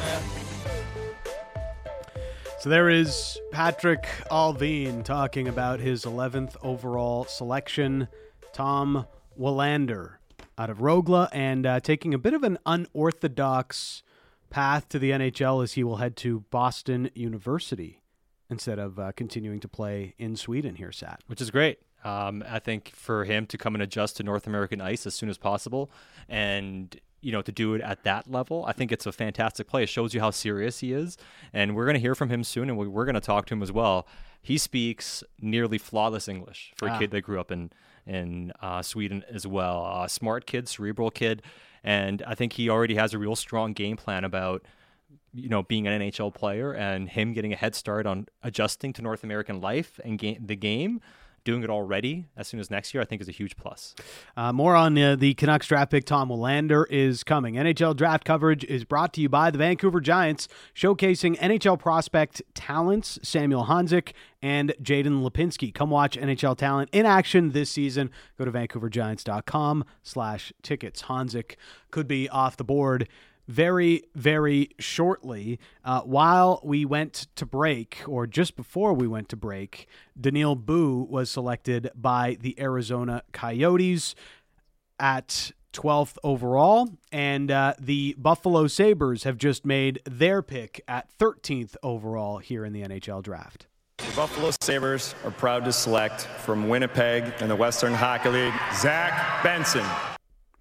So we had a little bit of a uh, question going on in the uh, bullpen. Uh, would Zach Benson, would they say Winnipeg when he got drafted? Uh, you get your answer, Eddie. Yeah, they went with Winnipeg. I was debating was it going to be Winnipeg or the new team, the Wenatchee Wild. The Wenatchee Wild. It's uh, not the Wenatchee Wild. They said uh, Winnipeg and uh, Zach Benson, who uh, dynamic player, is uh, off to the Buffalo Sabres, who add to an incredibly young, dynamic group of prospects. So uh, he will have. Uh, I mean, he's going to have a tough climb in the Buffalo Sabres organization. They have a, a lot of interesting young offensive prospects in that uh, in that organization right now. But that's uh, through 13th overall. Daniil Boo and Zach Benson, the latest two picks after the Canucks went with Tom Willander. So a lot of uh, speculation here on uh, on Willander, and uh, just well, not speculation, more uh, analysis coming out on Willander, and uh, for a lot of people. You know, there is uh, question marks for the Vancouver Canucks as they made this selection.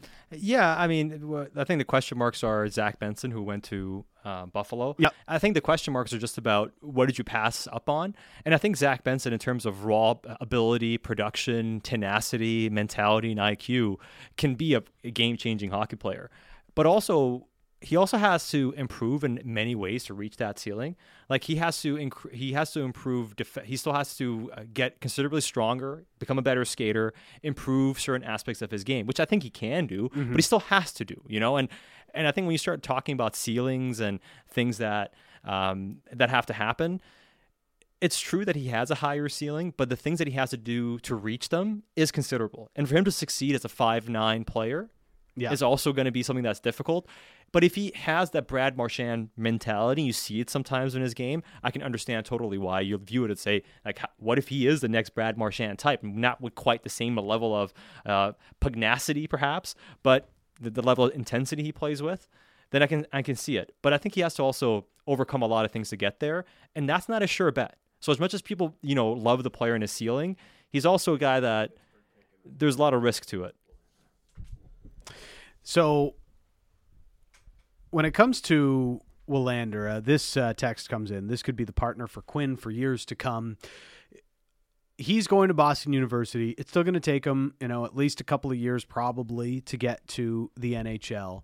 But you're projecting out a player that has a lot of NHL traits already. And to compare him to, you know, other players like a Zach Benson, I think that's a great point that you just made there, Sat. Uh, Kyle Dubas, GM or sorry, president with uh, the uh, Pittsburgh Penguins, is going to make the next pick in the draft. But we'll tell you what it is later because right now we have uh, the newest member of the Vancouver Canucks organization, Tom Willander, joining us, uh, the 11th overall selection at the NHL entry draft by Vancouver. Thanks for joining us, Tom. How you feeling? You on cloud nine right now? Basically, no. It's uh, it's amazing. It's amazing feeling. I, uh, you know, I, I know you interviewed with with Vancouver uh, when they came up at 11. Did you did you have a sense that they could be calling your name? Uh, definitely. I feel like I've had uh, very good dialogues with with Vancouver. Um, so it was definitely a possibility, but nothing is for certain. So so I got really happy when when I heard my name. Well, and in terms of you know your journey to get here, and, and that's always very special. But in terms of like what you kind of expected, how, how much of a uh, I want to say surprise, but how much of a whirlwind has it been the past couple of months, going from being a guy that you know was, was hoping to get into the first round and then being considered a top ten prospect? Oh, it's it's it's been a it's been a wild ride. Um, I feel like um, no, it's it's been really fun. Uh, I'd say. Um, I feel like you know the hours you put in finally mean something. Um, but you know, it's I, I feel super lucky as well. Um, and just very excited to get started.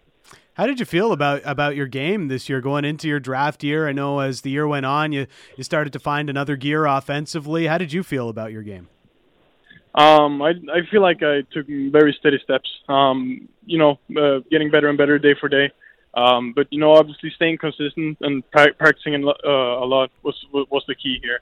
Um, I felt felt like especially around Christmas, I'd say it kind of exploded. Um, but you know, uh, I don't intend on stopping, and uh, really excited. So. Well, and you know, you're you're coming over to North America the, this upcoming year, Right. and and how important is it going to be for you? I mean, and how much of a planning did you make here to think of your next step in wanting to play on North American ice? Obviously, going to a good university and getting that education is always a positive, but how much did that influence your decision to want to come to North America? um, uh, you know, uh, I just think it's it's a good fit for me. Um, personally, I feel like uh, me being, uh, you know, feel like I have a lot left to give, um, a lot left to develop. Um, I feel like coming to North America would be a great choice, um, but also, you know, playing on a small rink, uh, I feel like will uh, help me get ready. So, super excited about that. How do you uh, identify yourself as a player? Like, uh, what what's your style of play as a defender? Um, you know, I want to be someone who who really uh, plays a big role in the game, the tough games. Uh, I want to be a two-way defender, someone who plays a lot of ice time, uh, someone who's good defensively but also offensively, can be put on put on the ice in really any situation, um, and someone who can win championships. So, yep.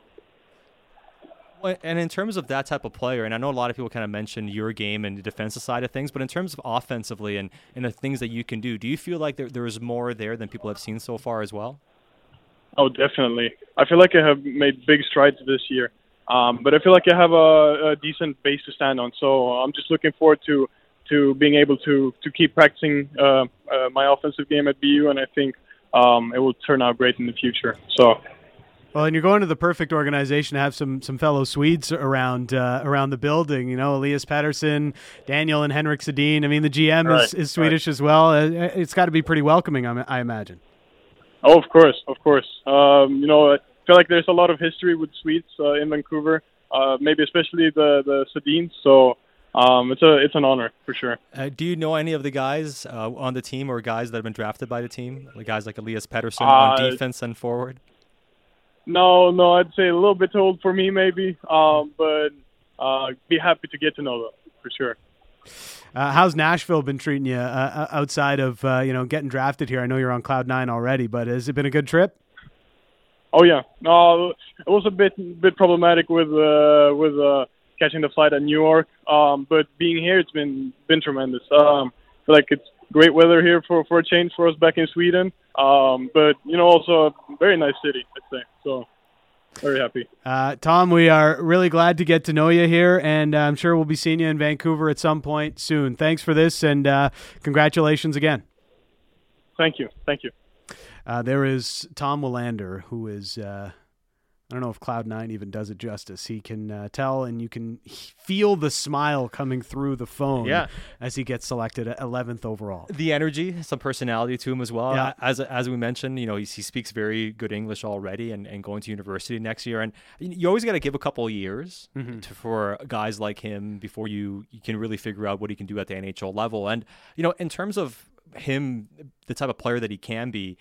It's going to be interesting to see ultimately how he how he develops Mhm. playing in the NCAA and whether he plays one or two years there and, and how his game kind of comes together. Because the the reaction right away is is he just a defensive D man that's on a second pair and he plays the right side and did you reach taking that? Yeah. I think that you're betting on him becoming that like an elite level shutdown two way defenseman. That's why you're taking him where you're taking him. I don't think you take him because you view him as being a second pair guy. And that's how I view him. When I saw his game and I started viewing him, I'm like, man, like I don't know how high I want to take this guy maybe, but like he's grown on me and it's very hard to find players like this and, and he's really good and if he does hit his ceiling like he can't be a top pair guy and if you're a top pair elite defenseman like it, Yeah. it- what's too high at drafting that guy is 11 too high i don't think 11's too high for a guy like that maybe four or five Yeah. and i know there's a lot of talented players available but that's the projection and i think that's the projection you have to have to draft him you're not drafting him because you view him as maybe being a second pair defenseman if that was your evaluation don't take him at 11 Yeah. And I don't think that was the Canucks evaluation. You could tell Patrik was pretty excited to be able to select Tom Willander. We'll get more into this because you know, I think we all have some thoughts on uh, the options that were available to the Canucks and the one they ended up landing on. But the Nashville Predators are on the clock with the 11th overall pick. Here we go, Smashville. From the University of Connecticut, Matthew Wood. There was uh, not too much extra there from David Poile, who makes his last pick before retiring and uh, incredible career and uh, obviously relationship Yeah. with the market in Nashville. But uh, another local boy going off the board here in this draft. Uh, it's Matthew Wood going to Nashville at 15. Yeah, and you know we saw Brayden Yager go 14 to the Pittsburgh Penguins, right ahead of uh, this selection here of Matthew Wood, and it means a lot of talented players are still available here. At number 16 for the Calgary Flames, Oliver Moore is still sitting here. Yeah. He's a is a pretty good hockey player, right? And even Axel Sandin Pellikka, Mhm. uh, a, a dynamic righty defenseman with some upside. He's also available here. And I think for a team like Calgary that's also needs some long term upside, I mean, you have a bunch of defensemen who look like they're leaving. Yes. Is it too hard to pass up on a uh, hot shot, right shot defenseman? Uh, it might be. Matthew Wood, uh, really interesting player, has a massive frame, you know, six foot three, and uh, at times can do some pretty mesmerizing things with the puck. To be a draft eligible and score 34 points, nearly point a game in the NCAA is, of course, impressive, right? Uh, not quite Adam Fantilli level, but uh, Fantilli uh, in a quite obviously different class, Mhm. but still very impressive numbers for this player. And uh, the knock, I guess, would be on the skating stride for a player like Matthew Woods. Yeah. Can And you I- play at this pace? Can you do these types of things at the next level? And that's the only question he really has because his production. I mean, you look at a. We talk about Adam Fantilli being a draft eligible player who won the Yeah. Hobey Baker, and yeah, Matthew Wood didn't play at a Hobey Baker level, but he was over a point per game for draft eligible Mhm. in the NCAA. Like that's you know it's pretty rare, and the only reason why it doesn't get as much run is because there's so many really talented players that have done even more incredible things in this year's draft, which makes the draft so special and you know, we're sitting here talking about the 15th overall selection and Yeah. Matthew Wood potentially. This is why people are projecting this draft to be like some of the greatest drafts over the past couple of decades. Because there's a chance that we get out of the first round and there's like, what, 20 players that are playing in the NHL and maybe 17, 18 that are actually really good players. Yeah. And if you're getting a first round like that, we're talking about some guys that are usually top 10 talents going outside the top 10. And, and I think we're seeing a bunch, bunch of that already. Yeah, it's uh, it's a lot of a lot of really exciting potential here in this draft, and uh, I know that somebody is eventually going to uh, text this in, uh, but you know. Maybe we shouldn't live in the past, but you did mention how many more exciting players are still on the board. Oh, yeah. I got two that I really like. Uh, I can't believe Oliver Moore is still on the board. Oh, I mean, we we both big. I mean, Yeah. you know, we're, we're all part of the Oliver Moore fan club, and you know, I, I'm a big Colby Barlow fan. The I more I know. watch Col- Colby Barlow, the more I liked his game, and he's like all these guys. There's things he has to improve and get better at, but man, is that that combination of of his instincts and his shot. And Mhm. the tenacity he plays with and toughness that he has, like, like he's gonna be a player. Yep. You know, like, and, and he can be a real good two way, strong impact guy as well. And I think he could be one of those. You know how we saw Kyle Connor, Yeah. how how we saw Brock Boeser. They go they went later in that year's draft and ends up end up being you know some of the better goal scorers, especially Connor Boeser. Obviously, hasn't been able to hold that level up, but. I wouldn't be surprised if, if Barlow is kind of the Kyle Connor of this draft in that sense. Not the same speed with how he plays, but the shot very similar.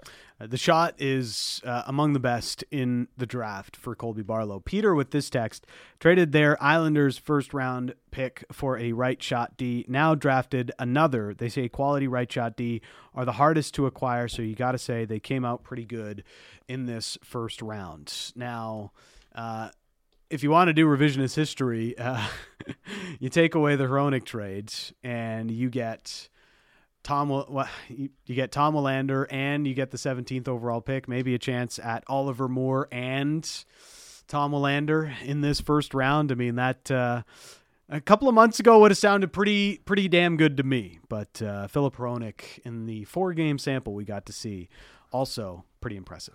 Yeah, he was. He's you know, uh, we only saw a few games. We still have to see a lot more from Filip Hronek and who they pair him with. And you know, one of the storylines we're going to dig into beyond today is going to be the free agent class. Now that the draft, the first round um, for the, the first round pick for the Canucks has come and gone, the focus now squarely, squarely goes to day two tomorrow. But what are you now doing to improve the team? Because you know, even if you're being even if you're being optimistic about Tom Willander, we're talking about what optimistically, he's three years away from maybe playing games from you for Yeah. you, maybe four or five years away from being a real impact guy, which is the case for most of, most of these players, anyways. But that's probably what you're looking at. it's uh it's going to be a while you know um as much as you know we like the player and we think there's some nhl traits there it's still going to take some time to get tom Willander into the nhl dan Riccio, satiar shah you are listening to draft central we're on to the 16th overall selection it's the calgary flames with new gm craig conroy at the podium First of all, we'd like to thank uh, the Nashville Predators and the city of uh, and the people of Nashville. We've had a great time this week. Thank you very much. Um, I'd like to thank the or congratulate the uh, Vegas Golden Knights on a Stanley Cup championship. And finally, uh, there's not a general manager sitting at the table tonight or anybody that's been a manager in this league for the last 25 years that hasn't been positively influenced by David Poile. He did his job with class and dignity and honesty, and uh, wish him lots of success, much success in his uh, future. For our first pick, I'd like to introduce our new general manager, Craig Conroy. I want to thank all our season ticket holders back at the draft party at the Telus Club in uh, the Scotiabank Saddle Dome. Hope they're having a good time. Uh, with our first pick, we're going to take from the Vancouver Giants, Samuel Honzek. So there you go. Samuel Honzek off the board to the Calgary Flames. The Vancouver Giant is headed to Alberta. Uh, I think we need to get uh, Eddie Gregory in for a take on Samuel Honzek. Well, first of all, this is the team that he's been connected with a lot over the course of Mm-hmm. the last week or so leading up to the draft. And first off, congratulations to Samuel on being picked by Calgary. and I th- I like the pick. I mean, he's got really good size at six foot three. He's got good separation ability. He's got good skating ability. He sees the ice really, really well. I think a really, really smart and really, really cerebral player. And I just remember a discussion I had with him when he first returned to Vancouver after his injury at the World Juniors, and just talking about the difference of the attention to detail at the World Junior level in terms of how the game is played, as opposed to say club team level. Not Yeah. to be disrespectful, but he noticed the high end difference in terms of you know passes and everything like that always being on point and that was a really really good indicator to me of how he really really thinks and processes the game and he obviously showed good play when he came back from his injury, his two injuries over the course of the year, not just the cut, but missing some time after taking a hit in Kelowna as well. And he, I think he was Vancouver's best player in their series against the Kamloops mm-hmm. Blazers, even though Vancouver got swept in four games and in three of those games, quite frankly, Yeah. quite handily. but he was very, very good in game four. I believe he had three assists in that game where Vancouver lost in overtime. So, you know, he played really, really well in higher competition games. So I think this is a very, very smart and a very, very good pick by Calgary. Yeah, it you know the thing with Honzek too is the combination of all those things is rare. Yeah. you know, and if he puts it together, and uh, there is some suggestions too that Detroit likes him a lot, and I think they might be a little upset that he's gone here Well, uh, right that's- before seventeen. I mean, that's the thing. Like when Vancouver played Kamloops in that game four, who was in the building that night? Steve Yzerman. Yeah. and he was there in the overtime intermission. Right. And as you know, most scouts, they leave junior games at some point during the third period. So if Yzerman is still there during an overtime intermission, he wants to see him play in that situation. So I think that tells me what Yzerman was thinking of how he wanted to evaluate him in that situation. Yeah. And he also, as well, I think, has a sneaky heavy shot. I don't think we saw that a lot over the course of the year, but I think as the year went along, he started to show it. And reading some pieces this year, I think the Giants are going to probably play him a little bit more at center, so that'll definitely help his development in year two in the Western Hockey League. Uh, Samuel Honzek, the 16th pick in the draft. They are halfway through. And next up on the clock, the Detroit Red Wings with the New York Islanders selection via Vancouver after the Samuel Honzek trade. Or not the Samuel Honzek trade, the Filip Hronek trade. Uh, all right. It's Draft Central. You're listening on Sportsnet 650.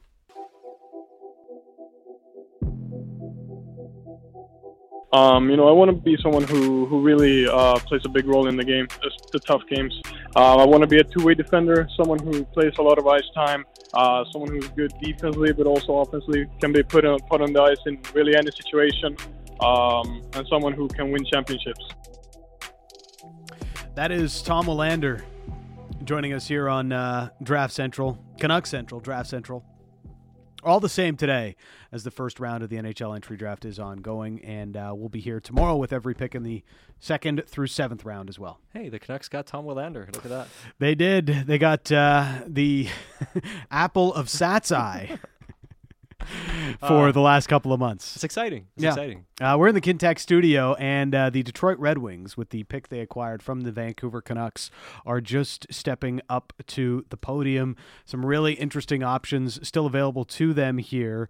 Best player available uh, could be in any order that you choose Oliver Moore, Axel Sandin, Pellikka, Colby Barlow.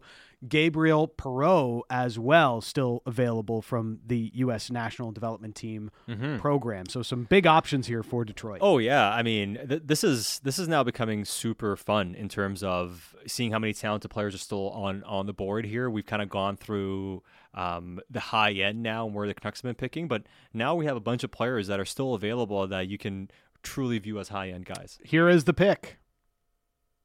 Caesars Arena, who are uh, watching the draft live. We really appreciate your support. With the 17th pick, the Red Wings select from Sollefteå, Sweden, of the SHL, uh, uh, Axel Sandin Pellikka. So there goes Axel Sandin Pellikka to the Detroit Red Wings. And it's funny because uh, this you know how we talked about how this year's draft um, the list of top prospects outside the top four or five guys went anywhere from you know five to 20 This is Mhm. why we said that. Yep. Axel Sandin Pellikka, by many, was considered a top 10 prospect, would go in the top 10. Yep. You know, and maybe even to St. Louis. Now, Dvorsky ends up falling to number 10, and the Blues rushed up to get him. You know, probably Yep. too good a player for them to pass up. But here, Detroit gets Nate Danielson at number nine, and they get Axel Sandin Pellikka at 17. Had they made those these picks in different order, Yeah. nobody will be saying anything. No. They'd be like, "Ah, great upside pick, Sandin Pellikka. They took uh, Danielson at 17. Yeah, about right for Danielson at 17. Maybe a little early with some guys, but that's fair for him to, to be gone there at number 17. It just shows you that the variance was there. Like, honestly, it could have gone the either the other way, and people would have probably been, been happier Yeah. in terms of how the tricks, uh, the picks were, were made by Detroit. There, there might be less criticism of how Detroit selected in the first round if the plick, if the picks were flipped because Pe- Pellikka. I mean, look when it comes to uh, draft models and things of that uh, nature, the offensively gifted, the guys that put up big numbers in junior or wherever they're playing in their draft eligible season are going to get more love from a lot of the prospect evaluators. That's just the way that it works. And Pellikka has a really intriguing offensive profile. You know, mm-hmm. when you watch the tape, it's just like, wow, this guy's got an insane amount of skill on the back end. But are you going to be able to play well enough defensively in order to have it pop at the highest level? That's uh, that's going to be the question. It's a question for a lot of the defensemen in this draft. You know, we're going to say the same thing about Dragicevic and Yeah.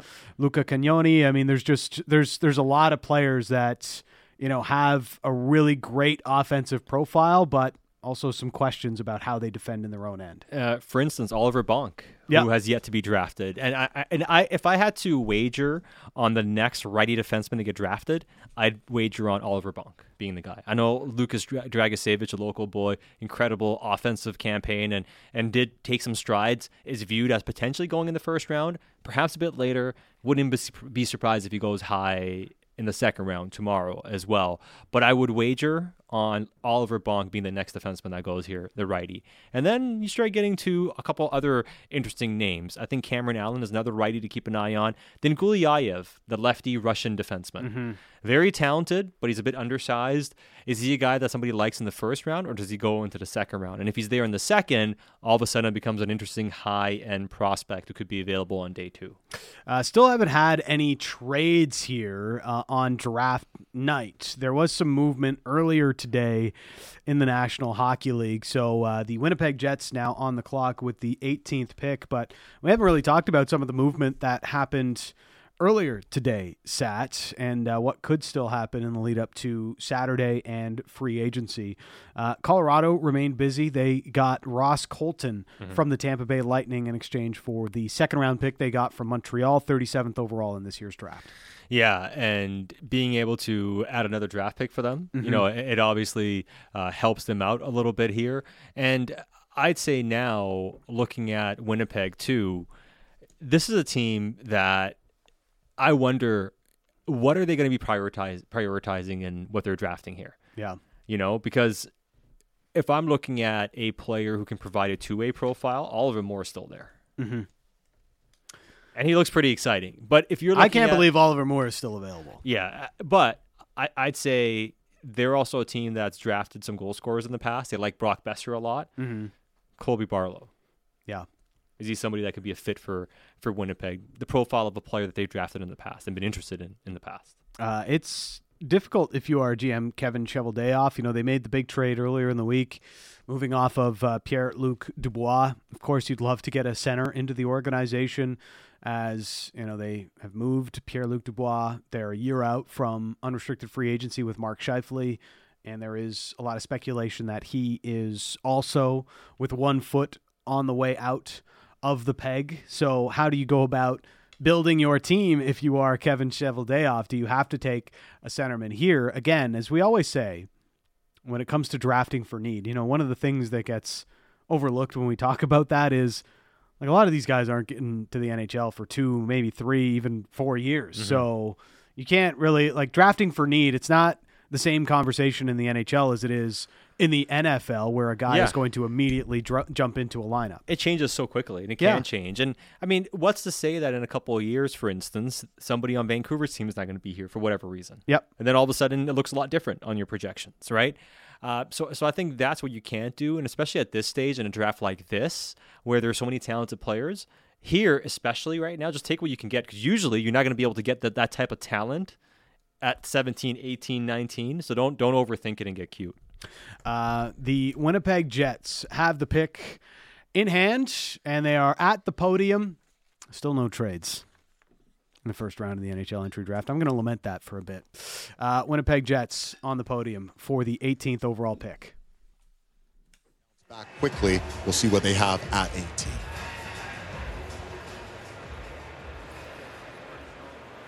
On behalf of the Winnipeg Jets, I'd like to thank the city of Nashville for tremendous events. I'd love to congratulate David Poile for a tremendous career. Thank you very much for all your mentorship. I also would like to say hello to all our fans back at Canada Life Center at our draft barbecue. Winnipeg Jets are proud to select from Owen Sound of the OHL, Colby Barlow. So there he goes. He was uh, on this show two weeks ago. Talked about his great mustache. He's uh, grown out a full beard around it now. Uh, but uh, Colby Barlow goes to the Winnipeg Jets. Yeah, uh, friend of the show, like you mentioned. Yeah. So we are rooting for him just because of that. And we have Oliver Moore, another friend of the show, who's Mhm. still on the board. But I think it makes it makes a lot of sense, like we mentioned. I think he fits the profile of player that they've liked in the past, and I'm a big big fan of his game. I mean, you're talking about probably outside of Bedard and Michkov, Mhm. the best pure goal scorer in this draft. Yeah. And he's not too far off in terms of like pure shot release and ability from those guys to begin with. He doesn't have the same uh, hands overall skill um, that those guys do, but he also plays a completely different style. Like I can see him in a couple years, like in a few years in the NHL, being that, you know, six foot one rugged winger that can do a bit of everything, scores 40, 50 goals maybe, and is a beast to play against in the postseason. That's the type of player he could be upside wise, and to get that at 18 or 19, uh, that, that that's really good value. Um, you know, Kyle Connor's been a player that's just absolutely terrorized the Canucks over the last number of years, and Colby Barlow could be that type as well. I mean, he was and is an incredible goal scorer. 46 goals here in his draft eligible year with the Owen Sound attack. And you, mentioned a power game, right? So he's not necessarily the biggest guy ever, but you know, at six foot one, he's not a small player. Has the great shot, but the motor as well. How much do teams love wall guys? Love guys who get in hard on the forecheck. Guys that you can project out to help you not only in the regular season, but also play a playoff style of game. That's Colby Barlow. Well, he, he absolutely is. I mean, and just look at how these teams are winning Stanley Cups. Look at the type of players the Panthers had up front, Mhm. and more so look at the wingers and forwards the Golden Knights had. We sat here and spoke glowingly about Barbashev. What did the Vegas Golden Knights do today? They traded Reilly Smith to make room for Barbashev and gave Yep. him five times five. Yep. A team that just won a Stanley Cup. Why did they do that? They value the type of player he is and how he can play in the postseason. It's hard to find those players. And sometimes it's not just about having a guy who can score 30, 40 goals, but it's like, well, can you play, you know, hey, hey when you're not scoring goals, are you helping us or hurting us? Yeah. And can you play a, a game that's going to help us win in the postseason? And, uh, you know, I think that oftentimes we get so mesmerized by the offensive skills guys have and the overall production they have. And it's all great. Mm-hmm. But when you're trying to put a winning team together, there's only so many of those guys you can actually have. And then the rest you have to be able to build out. And guys that can do that and at least play safe, I think it's it is undervalued. It's a hard thing. If you're a perimeter player in junior, it's hard to develop a game that allows you to be a player that Yeah. it's hard to develop an inside game. You know, and some like certainly some guys do it, but uh, some guys have a great shot that they can score from distance in junior. Are you going to be able to score from distance when you get to the National Hockey League? Probably not. you know, not as easily, that's for sure. So how do you build a game or start to develop a game where you are able to get to the inside, to the higher danger areas? into scoring areas. And when you see a player like Colby Barlow, it's like, yeah, he's got a great shot, but he also plays that type of game where he's willing to go to the hard areas of the ice. No, he really is, right? And I think that makes him a super, super intriguing player. And long term, uh, the only question is, will he have enough help Yes. with that Winnipeg organization? And will they be in Winnipeg? In six years. I'm just kidding. Uh, well, am I? Ah. Nobody beats that drum harder than Sat. Listen, I'm I just mean, saying. when they threaten their fans, like, hmm, Sat was buy ahead tickets. on Melander, so So who who's- knows? Who's, to say he's wrong about the Jets? Sounded like they're putting on a pretty good draft party, though, like a barbecue. barbecue, Yeah. Or the free food is that how how they brought people in? I don't know. Free hot dogs. With one, with the purchase of season tickets. Yeah, yeah. Buy a season ticket. Yeah, buy a ticket to get a free hot dog. It's the one month of the year where it's Mhm. actually warm in Winnipeg. Yeah. Please come out and enjoy some barbecue while we uh, watch our team draft 18th overall. Pre- precisely. So now at 19, Chicago is on the board. Yes. And we're already sick about Chicago, but they drafted Connor Bedard 1st Mhm. overall. And now they can maybe get Oliver Moore. I mean, you can have your one-two punch down the middle Yep. For the next like. You, you mean if they take more here, and we'll see if they do, they can do that. Uh, we mentioned Bonk, the Mhm. righty defenseman. He's available. He's a guy that obviously could be taken. Do they want to get a running mate for uh, Bedard long term? Gabe Perreault, bit of Yeah. a playmaker. You could view that as, hey, he can be a pretty good skill guy next to Bedard Mhm. and help set him up, and they can play off one another, and that could be something pretty enticing. Um, so they can go a, few, a variety of different ways here. Uh, Do you look for help for Connor Bedard? Do you draft, you know, a guy who can be a second line center at worst, your third line center long term, or do you stockpile your defense, which, you know, you already added Korchinski last year and have a couple of guys, but. Uh, you know they can go in a variety of ways, and either way they go here, Dan, it can be pretty like as far as the winger goes, and as far as the the center goes. Mhm. I think they have two very good options. Yeah, I think um, drafting a defenseman with some of the, the forward names still on the board would be a bit of a surprise here for me. With the Chicago Blackhawks, their pick is in. They are going to make this selection. They're going to have about 7,000 selections over the next couple of days with all of the wheeling and dealing that they have been doing.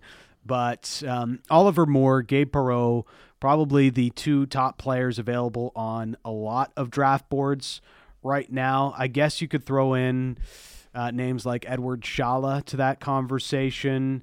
Um, if you want to go a little bit deeper, maybe a Callum Ritchie as well. But we'll see what Chicago has in store as they step up to the podium. The 19th overall selection, their second in the draft after selecting Connor Bedard first overall. Let's see what Chicago has for their second pick of the first round.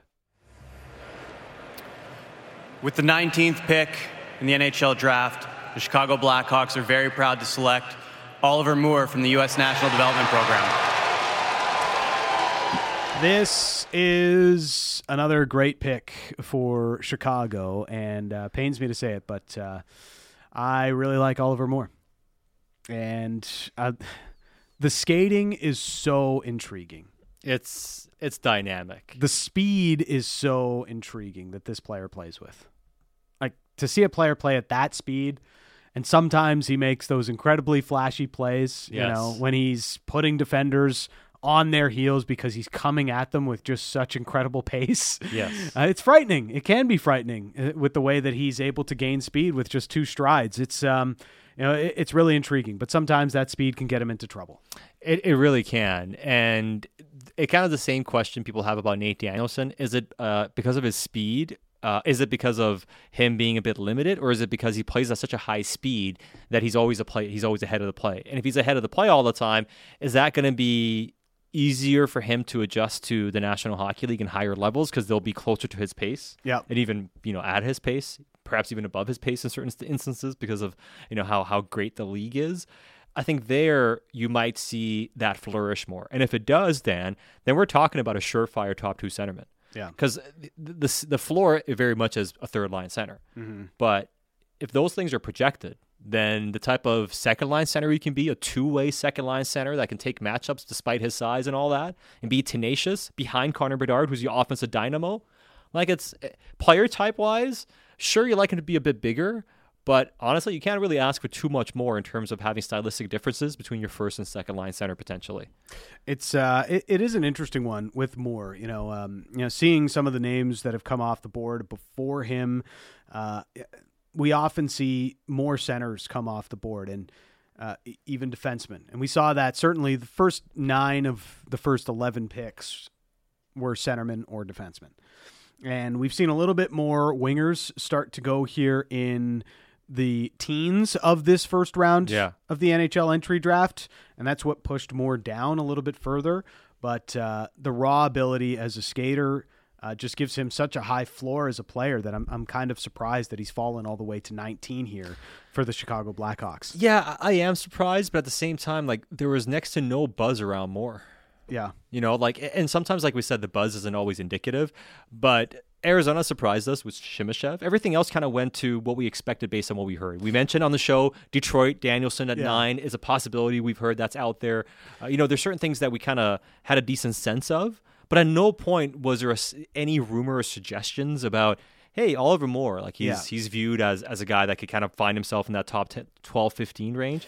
And that never really materialized. I just kind of wonder, like, if Moore was playing on that top line, Yeah. You know, in with the U.S. National Development Team program, how how differently do we look at him as a player? Because you know, Will Smith scored a bazillion points. So did Ryan Leonard, who scored over 50 goals, and Gabe Perreault had uh, the most points out of all of them, I Yeah. I believe. So. You know that line just scored for fun, and uh, not that Oliver Moore played with scrubs on his wings, but you know he just the, the second line talent wasn't there in the same way that the first line talent was. No, it just wasn't. Yeah. You know, and I think I just think that's kind of the the just the, just the reality of some of that stuff. That's there, why it becomes hard to like project some of these players. it does. Now, I would say like outside of Daniil But, Yes. who I mean, I, I knew I heard that a lot of people liked him. I'm not as high on him as as others were. I mean, just just kind of my my opinion on it. Yep. But outside of that, like look at the guys that have gone above him. Benson, like Mhm. pretty high end talent guy, right? Brayden Yager, who we mentioned before, again another guy you shouldn't sleep on. We haven't had a chance to talk about him a lot. Sneaky good pick there by the Pittsburgh Penguins. Yeah. at 14, getting You're a- Brayden Yager. you're a big Yager guy? Yeah, I mean, I like a lot of things about Yager. I'm friend of the show as well, so we Yep. always give him some love. But you know, joking, but beyond that, like I think there's a lot there with Yager, so I totally understand why somebody would have him in the top 15. Matthew Wood, we talked about how incredible his scoring was.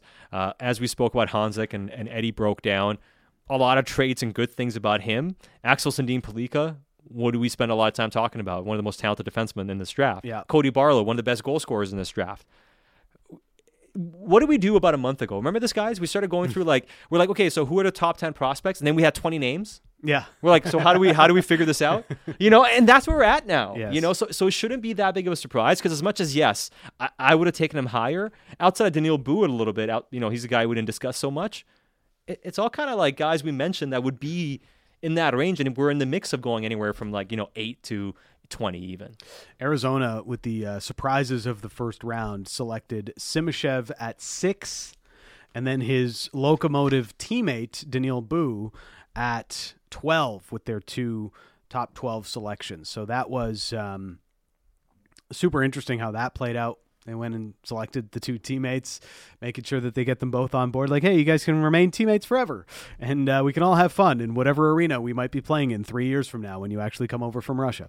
Uh, so there's uh, part of that discussion, maybe with the Arizona Coyotes, but that's been the biggest surprise so far of the first round. But we are getting into the 20s. The Seattle Kraken have their first round selection coming up. Ron Francis, their general manager, and the rest of their entourage are heading up to the podium. They have the 20th overall selection. We'll see what they do here. An interesting spot for them. Gabe Perreault still on the board. And beyond that, this is where the draft starts to get more interesting and even more variance starts to pop up. Let's go back to the podium. Select from Kometa Brno, Eduard Schale. Eduard Shala is the latest pick, and this is a player that there was quite a bit of debate, maybe polarizing over how to project this player because you see flashes of incredible talent sat, but it kind of dips in and out, and you wonder if uh, it will ever find a level of consistency that is required to be an NHL player. Yeah, and I think that's the big question. Now there are those that love him, like love his upside. Yes. and you know, uh, I know in terms of the scouting community outside of the industry, and former NHL GM Craig Button is a guy that views him as you know a David Pastrnak type, because there are those that view his uh, instincts around the net, his goal scoring ability. And his pace when he can play with and his athleticism as being a pretty dynamic combo it's just been pretty inconsistent. The one thing I would say though about that is it fair to knock a 17, 18 year old for consistency when he's trying to figure out how to play pro against men? Yeah. It's like, yeah, he's probably going to be inconsistent at times. Do we Now- expect too much sometimes? I think I think that's a fair question to ask. Now, given how strong this draft is and how many players drafted ahead of him were playing against similar types of levels Mhm. and doing so more successfully, you can understand why he goes a bit later. But the the knocks on him, I don't think are necessarily really bad knocks. It's more judging him on the scale compared to what what other players are available here in this draft. And you know, if people are right about Shala's goal scoring and, and overall offensive upside, he can be a pretty nice steal here for the, for the Seattle Kraken. plus hands, uh, plus shot, uh, good skater as well. So, you know, there is a lot to like in the profile as an offensive player, uh, but still a lot of growth needed for Edward Shala, who goes to the Seattle Kraken. Here, uh, we will get to the 21st selection. The Minnesota Wild are going to be on the clock. We'll get to that after the break. You are listening to Draft Central.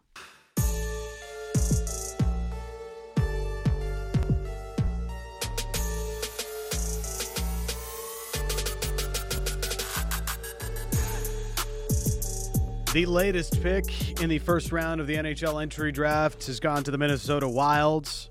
And they've taken Charlie Stramel out of the University of Wisconsin. Uh, really interesting player there. A little bit off of uh, many draft boards, but um, you know we're getting into that range where you know end of the first round, early parts of the second, where we always talk about variance, but there's always a ton of variance in draft boards at this range. That It, there is absolutely, and I- don't think you should be surprised at all at this point, depending on what names go off the board. Yeah. Uh, and I know if you look at some of the draft lists, it's easy to look at and be like, "Wow, you know, there there are guys that are like Quentin Musty, for instance, who, Mhm. who I know Elite Prospects has as a top twelve prospect. Prospect, uh, Gracyn Sawchyn, Calum Ritchie, who you mentioned, those were viewed as top fifteen prospects. All three of those guys. So I mean, there are players that are available. Andrew Cristall, the real talented player, Gabe Perreault, that people are familiar with, and there is going to be some you know shock, I think, and surprise when those players don't get selected and somebody else that you haven't heard about as much like a Charlie Stramel does. But I don't think you should be too surprised at this stage especially when we're getting uh, at the, to this point of the draft. And I'd even say that uh, mention Bonk. Don't be surprised if he goes. And now we're getting into that territory where Riley Heidt Otto Stenberg Ethan Gauthier even are these guys who may even go above some of the players we mentioned earlier as being higher ceiling players Uh, the Philadelphia Flyers are the next team on the board. They have the pick that was given to them from the L.A. Kings after they um, gave up Ivan Provorov to the Columbus Blue Jackets and uh, took back Cal Petersen and his onerous contract along with Sean Walker and young right shot defenseman Helge Grans. Mhm. So uh, this is the Philadelphia pick that's coming up. They've already selected Matvey Michkov here in the first round. So this is um, you know a chance for Philadelphia to continue to do their build. You know they went with the long term play, the high upside of Matvey Michkov and you know, Daniel Briere by all accounts has. Um, you know, maybe outside of the Kevin Hayes deal, has a lot of fans and what he's been able to do so far as uh, the Flyers are doing something their fans have called for them to do for a Yeah. long time in a big time rebuild. Yeah, and and that is you know to go for not only having high picks but go for some really high end talent and adding that to their to their ranks is massive in Michkov and there's an opportunity here now too to add to that type of group of players. Yeah. We mentioned the players who are available now, and I'm curious to see which way they go here as an organization. They certainly need a lot of everything. You know, Mhm. it's not just hey you need high end. You can still take pretty much anything that you need, but for an organization that's been talking quite a bit about trying to get guys with that higher ceiling, are they going to pass on the Gabe Perreault type guys that are still available here? I wouldn't say he's typically a flyer type, Mm-hmm. but he does have undeniable skill. Uh, Gabe Perreault was the highest scorer of uh, that top line with the U.S. National Development Team program and is still on the board. Some other interesting names on the board as well, but let's hear what Daniel Briere has in store with the 22nd pick. The Flyers are proud to select from the London Knights of the OHL, Oliver Bonk. Oliver Bonk goes to the Philadelphia Flyers. Another defenseman, Mhm. righty defenseman. Oliver Bonk is now gone. So after Axel Sand- Sandin Pellikka, we guess the next defenseman to go is going to be Oliver Bonk, and he goes at 22 to Philly. It's interesting how um, you know we've talked so much about right shot defensemen and how rare they are to come by, and yet even in this draft where it is uh, light on defensemen, I would say in comparison to other drafts, a lot of them seem to be on the right side. no, there are a number, and there are a number of interesting guys that can fall to, to day two as well, right? Yeah. But you know, for as much as people say that about this year's draft class, and this is where you know, so when I was evaluating the defensemen and looking at it for myself, and I'm like, okay, trying to figure out, okay, between Simashev, Reinbacher, Axel Sandin Pellikka, and Willander, how much separation is there between these guys? Yeah. And guess what I came away with? Them being in the same t- same tier. Yeah. And the reason uh, I en- ended up liking Willander, I wouldn't say the most. I kind of, I, I think I still like Reinbacher. If I had, if I had to choose, I may have gone with Reinbacher. But I think they're very close. The reason I like Willander so much is he provided a profile that it's so rare to find. Mhm. And when you're that fleet of foot and you're that good defensively and that mature in your game, and I still see some upside here offensively with how he can move the puck and do things, I just think it's such a rare thing to find. And I think that in a draft class like this, where you have a bit of everything, I thought it was actually pretty strong. When I started watching those guys, I'm like, what is what's this all, all this talk about a bad defense class, Yeah. defensive class? And to prove that point, in, in the first what eleven picks of the draft, Yep. three defensemen go and Yep. four defensemen get picked in the top seventeen. Yep. Well, defensemen are always going to go. They are, but I think these guys are actually are really talented as well. And I see somebody mentioning in the text inbox asking us, uh, I think it was Chris and Duncan, would it have been better for the Canucks to take Axel Sandin Pellikka upside wise, um, and would he have been a better fit than Hronek potentially? Well, I don't think Axel Sandin Pellikka actually works on this team long term as long as you have Quinn Hughes. Yeah. Now, that's not to say you shouldn't draft him if you think he's the best asset and best player available. But in terms of, you know, that question and the type of player that he is, he's a pure offensive upside guy. And if you're not playing him on the power play, the first unit, and if he's not playing that role exclusively almost, you're not going to get full value. You can't get him and have him on power play too. You can't get him and expect him to PK or be more of a defensive guy. Like you have to get him and and make him kind of the engine of your offense. Yeah. Uh, you know, the Pellikka is, um, you know, he was the pick at 17. Oliver Moore was also on on the board there, and you know, in my mind, like if you were the Canucks and you were rebuilding, you know, to to be able to select Willander and Oliver Moore and add that to your stable of prospects, that would be a really intriguing options, and have a second day pick as well, second round pick, Yeah. uh, in this draft. That's what they gave up for Filip Hronek, but this team, you know, they're not just trying to be able to start to build out a bit more of a prospect pool and and have something coming two, three, four years down the line. They also want to be able to be competitive in the next two, 3 Mhm. years while they have, you know, Elias Pettersson, while they have Quinn Hughes on, you know, this very valuable contract they currently have him on, and also Thatcher Demko at five million bucks a year. And how are you able to compete with those guys on your roster and the clock ticking on their contracts? You go out and you get NHL ready talent. And that's what they did with the Philip trade. Yeah, and I mean, you know, if you're not rebuilding, then I get it. And again, it just comes down to the the, the pathway you're taking. If you're taking a rebuilding pathway, then of course there's no way for you to take to trade that pick. You should have held on to it and made the selection. But as we know, Vancouver's taking a completely different path to it. But what they have done though, in the matter of what five months now, mm-hmm. they have acquired a righty defenseman that plays in their top four now, and they've acquired a righty defenseman of the future. So they have addressed the biggest organizational need for this org- for this team in a pretty significant way in the span of five months. Yeah. It's taken a long time. They still need to do more, and uh, you have to have more. And we have to see if Willander, as much as I like him, still pans out and, and is the player that we all hope that he is. But they've taken a meaningful step now to addressing the biggest organizational need that they've had. And again, did they take uh, Willander because he was a righty defenseman? I think it played a part into it, but I think they viewed him as the best player available. Had Nate Danielson been there at nine, that Yeah. would have been really fascinating. Because the buzz had kind of been maybe Vancouver prefers Danielson. Yeah, if you had heard our um, uh, our Willander interview from earlier. You can check it out, available on podcast. But you know, he got a pretty good sense that the Canucks were really into him uh, through some of the conversations that they had and the dialogues that they had. He was really happy to be selected by the Canucks, as you could hear in our conversation. And even uh, we're going to talk more in depth with Patrik Allvin at some point before the end of the night.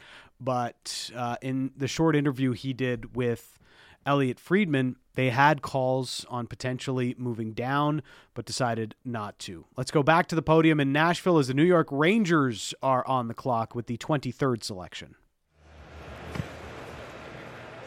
The New York Rangers are proud to select from the U.S. under 18 team Gabriel Perreault. So the Rangers, with the 23rd overall pick, select Gabriel Perreault, and uh, it's a nice little ad for them. Uh, they've had a uh, tough time developing forwards in that organization, whether it comes to Kaapo Kakko or Alexis Lafreniere, go down the list. But uh, Gabriel Perreault, now a New York Ranger. Yeah, and you know, in terms of pure offensive wizardry, he ranks up there. Yeah, but he is also a player who there is potential that he's not really going to be anything in the NHL. And the reason the potential is there is he's not exactly the most physical guy. Mm-hmm. Um, he's not the strongest player. Now, the strength and the size stuff that can improve. He's not the shortest, smallest guy, but I think that stuff is something that he can obviously improve and get better at. But needs to get quicker, a lot quicker. Yeah. And his overall defensive attributes and play leaves something to be desired. He might be a pure offensive winger, mm-hmm. like a pure offensive winger. And hey, that may work out really well for you. But I think that's maybe one of the you got to be why. able to score at a really yes. high level if NHL teams are going to put up with you as a pure offense winger. Yeah, and if he does, you know, I mean, if he does, then he's going to be a a huge steal for this team here, picking at number 23. And I'd say that's the main reason why he lasted as long as he did in a deep draft like this one, despite having undeniable offensive potential and, and great production. Did do teams feel like he has enough? Here's another word we've been using a lot: functionality. right? And I think that's the thing that kind of held him down. But do not deny he's an incredibly offensively talented player. The uh, Nashville Predators about to be on the clock for their second uh, first round pick of the night, uh, pick they acquired in the Mattias Ekholm trade to the Edmonton Oilers. Uh, Nashville selected with their first pick at 15th overall Matthew Wood. Uh, so, still a lot to discuss on the Vancouver Canucks front as they select Tom Willander here in the first round. Uh, this question coming in to the Dunbar Lumber text message inbox 650 650. Any chance Canucks can trade and get a second for tomorrow? Is Silovs a good option to mm. maybe Buffalo? Uh, we I think we answered the Buffalo question in the past. Somebody else may have asked it. I think it was on the mailbag and on Friday. Yeah, and I I just don't see why they would give a second to bring another young guy into the fold when they have Devon Levi, who they acquired, who they believe in. Mm-hmm. They also have uh, Uko, what is it? Uka Pekka Luukkonen. Uka Ukko-Pekka Luukkonen, young goalie who has upside. It doesn't seem and like they still kept Eric Comrie. Like yeah. they're they're set. You know they are, and I don't. I just don't think that they're going to prioritize trading for a goalie like Silovs. And even if you can get a second for Silovs, I don't know if the team wants to do that right now because I think they they're investing in him and maybe he is the goalie of the future. And is that what you want to you know punch that ticket in for? I'd say the Canucks could draft trade into the second round, but doing what we've been discussing in the past. Mm-hmm. Maybe use some of their surplus of third and fourth round picks to move up to select somebody they really like in the second round. Yeah. And uh, as the way it's playing out right now, there could be and will be a lot of interesting names at the top of the second round when it does come to that point. And Canucks are in a really interesting spot. We have a moment here to sort of think about what's going to happen uh, beyond this first round set. And as we get to free agency, some movement earlier today, the Vegas Golden Knights moved Reilly Smith to the Pittsburgh Penguins in exchange for a third round selection in 2024. And after that happened, the Vegas Golden Knights signed Ivan Barbashev to a five year, $25 million contract. We talked about Barbashev as a potential free agent target for the Canucks. That is no longer a possibility. No, uh, Barbashev, and as I wipe a tear, and, and maybe maybe it was too much for Vancouver to get Barbashev and Willander. It's a good thing they didn't let you uh, negotiate with Barbashev. You would have given him everything. Six times six. Let's Yes. go. No, I wouldn't have done that. What's it going to take to get you to Vancouver? Just write it on a napkin. I'll figure it out. yeah. Barbashev, no matter what. Um, I mean that. So I am actually, I am a little bit. Uh, I honestly, so as much as we heard, I heard Vancouver's in on him or wanted to chase him. There was a li- limit they wouldn't go to, I think, and I think, um, you know, I don't know if they would have done six times six or anything like that. Would they have done five times six or maybe slightly less times six? Maybe, and I would have been for it because I like Barbashev a lot. Now, my big opinion's been add Barbashev as long as you're able to move Garland out, and the Canucks haven't done that yet. Yeah. And I think that's a question that is going to keep looming here as we get through the first round of the draft. Are the Canucks able to move another salary? Now, if the Canucks had, let's say, a Barbashev in mind and that player is not there anymore, does that um, lessen their, say, immediacy and urgency in shedding a salary? Where it's like maybe you're not quite as desperate. Because one of the things that they've always said is we, we're shedding something because we know we have something else in play. Yes. I still think they want to shed salary no matter what because they want to do other things at some point here. And yes, the Canucks can use their draft picks to move into the second round, and that could happen. But maybe, just maybe, they have to use one or two of those picks, the third and fourth rounders, to offload a contract. And is that something that happens tomorrow when teams are trying to add more day two picks? All of a sudden, is that going to be the sweetener you can use to move off some salary? Well, what what free agent target are you going after if you open up extra space now? Like, we're know what? talking Ryan O'Reilly, Vladimir Perhaps. Tarasenko. Like, I, I don't the think they're doing Tarasenko. I don't think they're doing Yeah. Tarasenko types. And Ryan O'Reilly may be priced out anyways, Mhm. And he may want a big role, a bigger money anyways. Yeah. But if you have a chance to move the money, don't get stuck in the same spot you were before by not moving it. So maybe that's a consideration. Uh, Barry Trotz at the podium for the 24th pick of the NHL draft. Thank you. Thank you, Smashville. Now, to make our second pick in the first round, our captain, Roman Josi,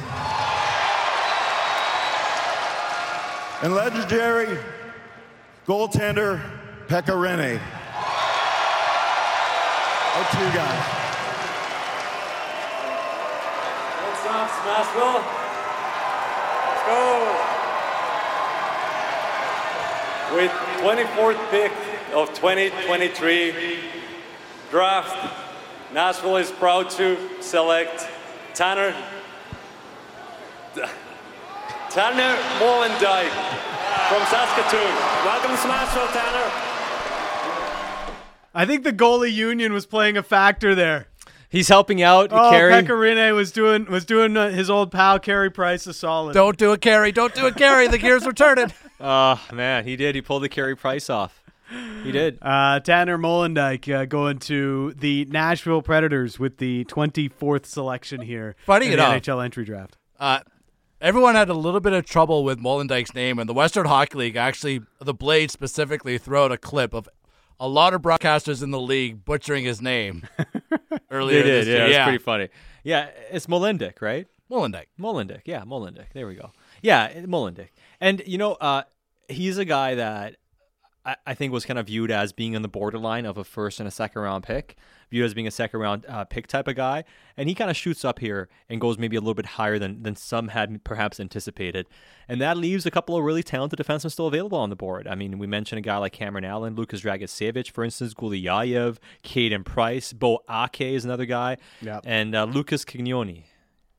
My guy, Luca Cagnoni. Luca Cagnoni. Uh, and Aram Minnetian is another righty defenseman to keep an eye on as well. So uh, we'll see if more defensemen go. And, you know, as we were talking about a bit earlier, the defensemen are shooting up again. Like, as for all the talk about this being a draft where not a lot of defensemen are going to go, now we're, we're, we're seeing what? Six defensemen now drafted so far in the Yeah. first round? Uh, we've seen quite a few here as uh, Molendyk, the latest to go, and you know, a player that his skating just absolutely jumps off the screen when you watch. You know, incredible four-way mobility, and you know that helps him defend in the neutral zone and through transition because Yeah. he is such a good skater. So something to like there for the Nashville Predators, who, I mean, under Barry Trotz and David Poile for a long, long time have built from the D out. But as far as defensemen in this first round, you know, there was Reinbacher at five, Simashev at six. The Canucks took Willander at 11. Pellikka goes at 17 to Detroit. Oliver Bonk going in the last couple of picks here.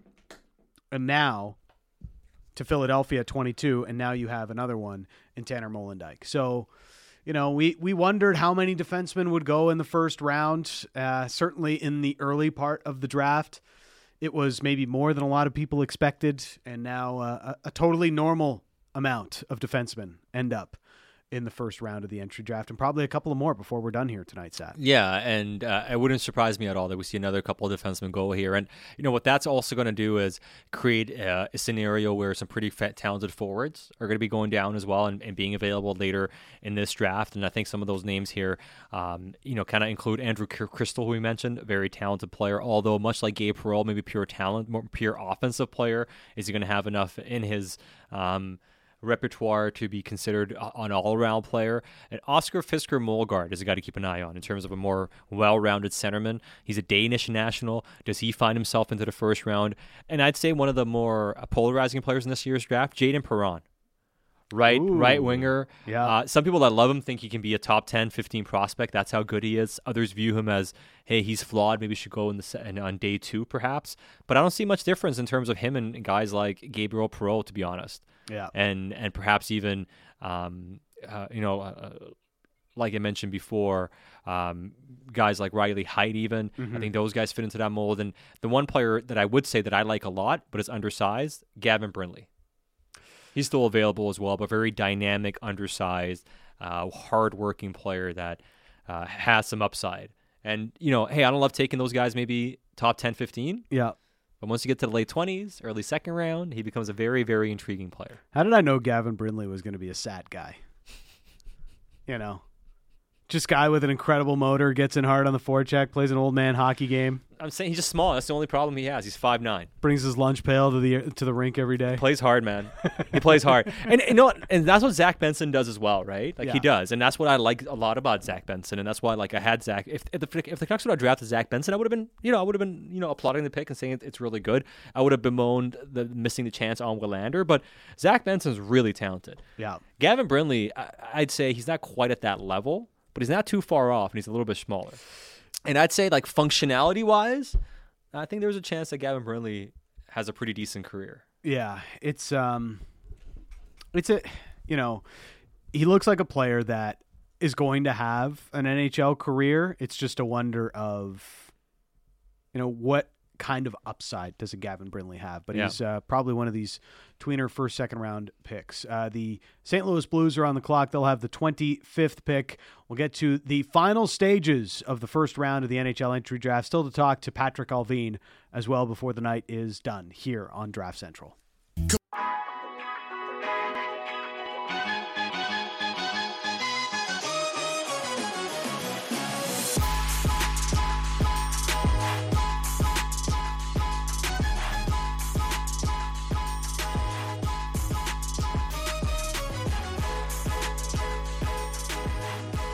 Canuck Central in the Kintech studio. It's also Draft Central today. First round of the NHL entry draft, getting into the final third of the selections. The St. Louis Blues, while we were in break, took Otto Stenberg, who captained the Swedish under 18 team to a silver medal at the uh, recent U18s, and uh, a player that's uh, got uh, really interesting backstory, really interesting player in general, and uh, obviously some leadership qualities as well to be a captain of that U18 team. Yeah, Yeah, uh, leadership skills, and like we kind of outlined talking about him throughout the year, a player who had a mature game Mhm. already. There are some questions about his offensive upside overall, but at this stage of the draft, if you like his game, you think he's going to play, and he has a lot of maturity and still has a little bit of ability, it makes some sense here. And that's kind of the range about where Otto Stenberg, uh, you know, should find himself. Some discussions before if he could find himself in the top twenty. I think there's more fair about where his range is. And then San Jose, the following pick take Quentin Musty at number 26, uh, the talented forward who uh, he's got a lot of good things about him. But Mhm. he's got to improve his skating. He's got to improve his consistency. But there's a lot of raw talent in Quentin, Quentin Musty's game when you watch him. Uh, there's a really high upside when it comes to the offense and can play, you know, because of the size, can play, you know, a power forward type of game. Who doesn't love to have a power forward on their roster? You know, you, you see moments where he's got high IQ and makes a, you know, high level vision plays. Those are the types of things you like to see. Great shot, good puck handler. So some real good tools when it comes to his game, but uh, putting it all together, still a little bit of a question mark for some that have evaluated Quentin Musty. But he goes to the San Jose Sharks. That was their second selection of the first round. They took Will Smith with the fourth overall pick. And, uh, you know, St. Louis was, was the team taking Otto Stenberg. Uh, they still have the 29th pick. I don't know how many times I heard it over the last couple of weeks. No way. St. Louis keeps all three of their first round picks. And yet, here we are, three or four picks away from them being on the clock for their four, for their third pick of the first round, and it looks very likely, given the limited amount of trade chatter, Yeah. that uh, St. Louis is going to be making that pick. Yeah, and I mean, considering uh, the players that are available, and you know, when I did this list, and one of the things I joked about was, I have about fifty-one names that Mhm. I think could go in the first round. Fifty-one. That's a lot of names. And I was like, I hope I don't get a name that's not on this this list of fifty-one today. like I was hoping. Like I'm like, uh, you know, then I'll feel good about. So if if I'm identifying this list, and a lot of it is isn't because I've watched every guy extensively, is because I've watched you know a lot of them, but also talking to people, right, and and some scouts getting a sense of it. And these are guys that this 50 list are guys that I've heard from scouts and people around the league that they view as first round pick caliber guys, or they have ranked in the top 30, 32. Mhm. So if the list goes to 50, then at the same time, what is the urgency for teams to trade into the first round when you can just wait? Yes. And still get the player or the players that you want because you still view that list as being that deep. And that's generally what happens. You know, teams will have anywhere from 80 to 100 names that they have on their boards. And a lot of times when you get into the second and third rounds, you know, those those lists can vary quite a bit from team to team. So we'll see. Uh, right now, there hasn't been a trade made on the draft floor tonight. And that's not something we necessarily expected, Sat, right? With guys like Alex DeBrincat out there and available, although Pierre Dorion doesn't really like uh, the talent in this year's draft class, apparently. Apparently. Uh, uh, Very convenient, yes, I would say. Very convenient, as he has not now traded Alex DeBrincat and continues to wait for calls to come in. I too don't like uh, first round picks when I don't have them. um, but you know, it's it's been pretty quiet, and I wonder what that means as we get closer to free agency. Because as we spoke a little bit earlier, you know, uh, Barbashev's name is off the list, Severson's name off the list. You know, how many names that you may have liked in this year's free agency class have already you know locked into certain teams and been taken off the board. So, is the trade route something that will continue to happen? I, I think so. I think as we're seeing too, as much as we're sitting here and talking about, hey, the Canucks are going after free agents, and you know, to your question earlier, if there isn't anything obvious to spend on, is there should there be urgency? And we asked, you know, does urgency change in terms of moving the c- contract? I think it doesn't because you want to have flexibility, and if it's true that teams are trying to give away players for free, and some of these players are pretty decent. Could it also be true that there's a player that the Canucks would like to take on for free Mhm. that they think fits better than the guy they're trying to give away for free? Yes, it, it, that's kind of the uh, the delicate dance they're trying to play, but nobody's taken Conor Garland on yet. And that's kind of been the issue. It seems like, and what we've seen so far too is, so we saw Reilly Smith go for a third round pick. Yeah, decent value. Mm-hmm. I don't think you're getting that for Garland, player. right? Yeah. So do you have to give something up for Garland? Uh, let's go to Colorado on the clock for their pick. Select from Oshawa, Callum Ritchie. Callum Ritchie out of the Oshawa Generals uh, had a. Given where his draft stock was, I would say at the start of the year, I guess you could maybe say that he had a disappointing year. Uh, fell down draft boards uh, as comparative to some that have shot up draft boards in recent weeks and months, but dealt with a shoulder injury throughout the course of the season. Was kind of the uh, the leader on a bad Oshawa Generals team, so kind of being asked to to put the team on his shoulders and wasn't necessarily ready for it as uh, some of the people that watched him closely told me, and so it was a struggle for him at different points this year. But a guy that uh, does have a lot of tools that you might like, yeah, and if he can refine his game. You know, you might look at him and saying, "Oh, that was good value for Colorado at 27." You know, it's funny because the guy they've traded away, yeah, um, and the guy they just drafted are not too dissimilar Mhm. outside of the pace that Newhook has that I think is a bit higher than Ritchie. But I- I think you see the profile is very similar. Yeah. So what they did was acquire Ross Colton for the second round pick they got for Alex Newhook. Yep. And then they acquired a player of a similar mold.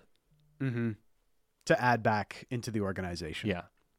Now, the one thing I would say about Colorado, Colorado is better at making trades than making draft selections outside of the top picks. Mhm. And we've we've detailed this on previous Canuck Central shows, but their draft record and draft development outside of the tie picks has been very poor. Yes. And they just traded another one and another one in Alex Newhook. Yeah. Who they, you know, obviously didn't become the player they had hoped, at least not on the timeline they had hoped. So, um, yes, it's a smart move. The question is, are you going to be successful in the draft and development part of it? Uh, that's been tough for Colorado. Yes, they've developed Nathan MacKinnon. Yes, they've developed Mikko Rantanen and Gabriel Landeskog, Bowen Byram, Cale Makar. Those are all very high draft choices. I, you know, they've done really well at you know free agent signings and acquiring players in trade, but haven't really done the development thing later on in the first round or beyond the first round all that much as we've talked about. But they get a right shot center here with the 27th overall pick in Callum Ritchie. And, you know, Colorado's an interesting team. You know, we've talked about taking on players for free. They Yeah. essentially took on Ryan Johansen for free, spent the second round pick to take Ross Colton from Tampa Bay earlier today. They've done some good business to try and retool their franchise after, you know, a disappointing exit in the Western Conference playoffs this year. Yeah, it certainly was uh, disappointing. Uh, brand new general manager Mhm. at the helm now, to at Brad Treliving. Mhm. And, you know, so far, all he's done is bring somebody back and David Kampf. so Yeah. not much has changed. Bringing the coach back as well. So not much is changing, at least not initially so far. It kind of reminds me of when Mike Gillis came in for Dave Nonis, and people thought like all these changes are going to happen. The first thing that he did was bring AV back, and he made Yeah. a couple of moves, but largely kept uh, the whole team intact. And I think that seems to be the plan here for Toronto. But also with the draft, this is a team that has traded a lot of assets away, a lot of Mhm. picks away, and some prospects away.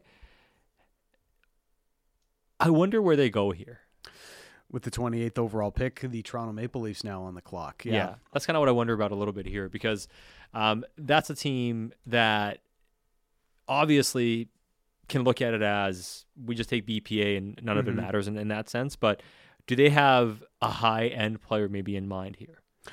Uh, we'll see what Brad Treliving does uh, with his first pick in the NHL draft as the GM of the Toronto Maple Leafs. Um, don't believe he was allowed at the draft table for most of the night, but he is walking up to the podium here. So now that I'm here, I'm making the selection, damn it. And I mean, so like in terms of high end players, there's Gabe Perreault. I'm sorry, not Gabe Perreault. He was allowed after Calgary picked. Yes. as uh, Eddie points out. Exactly. Uh, and so there's Andrew Cristall, who's Mhm. still available. Um, uh, there is uh, Gracyn Sawchyn as well, another guy that profiles as being a, uh, more of a higher end scorer. We know that Toronto goes after those guys. And then my guy, Gavin Brindley. Yeah. He's available here too. And that kind of just screams uh, a Toronto type of pick. So we'll see what happens. Uh, Gavin Brindley rated as the hardest worker uh, by McKeen's in uh, this upcoming draft. So See, I don't dislike all sh- short players, for those wondering. there are some players undersized that uh, are still liked by one Satiar Shah.